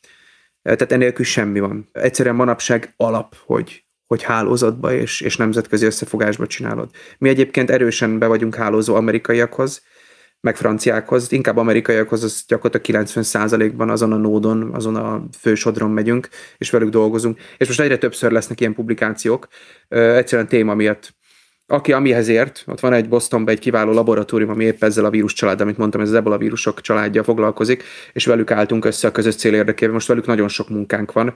Most ezt teszik ki az időm legnagyobb részét. Mostanában egyébként a négyes laborban nem voltam, mert pályázatírás, adminisztráció, cikkírás, de a kutató élete ilyen. Most ez is egy jó indikáció volt, hogy nagyjából miket csinálunk, sok mindent.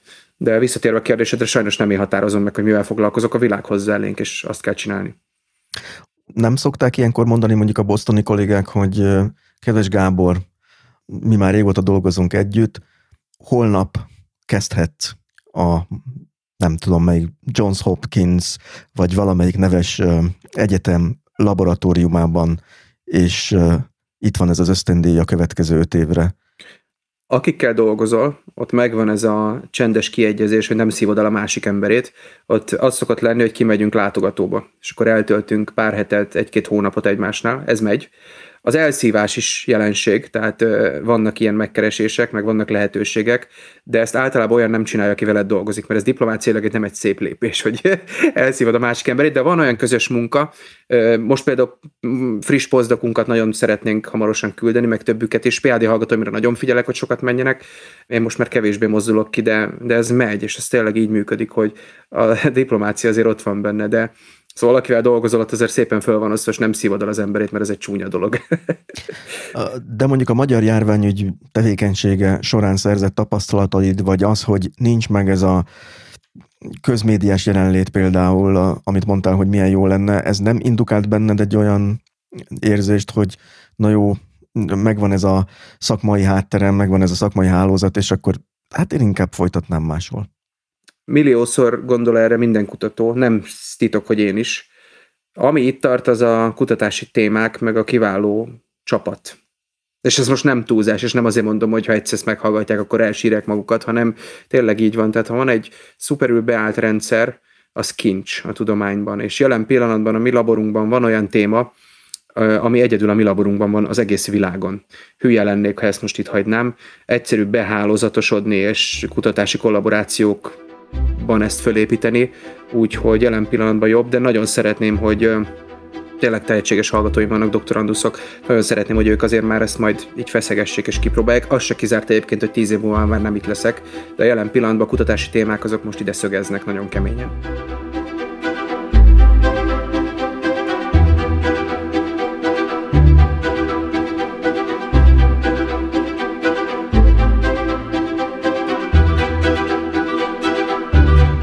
Volt mára az élet meg minden, legalábbis ami ezt az epizódot illeti.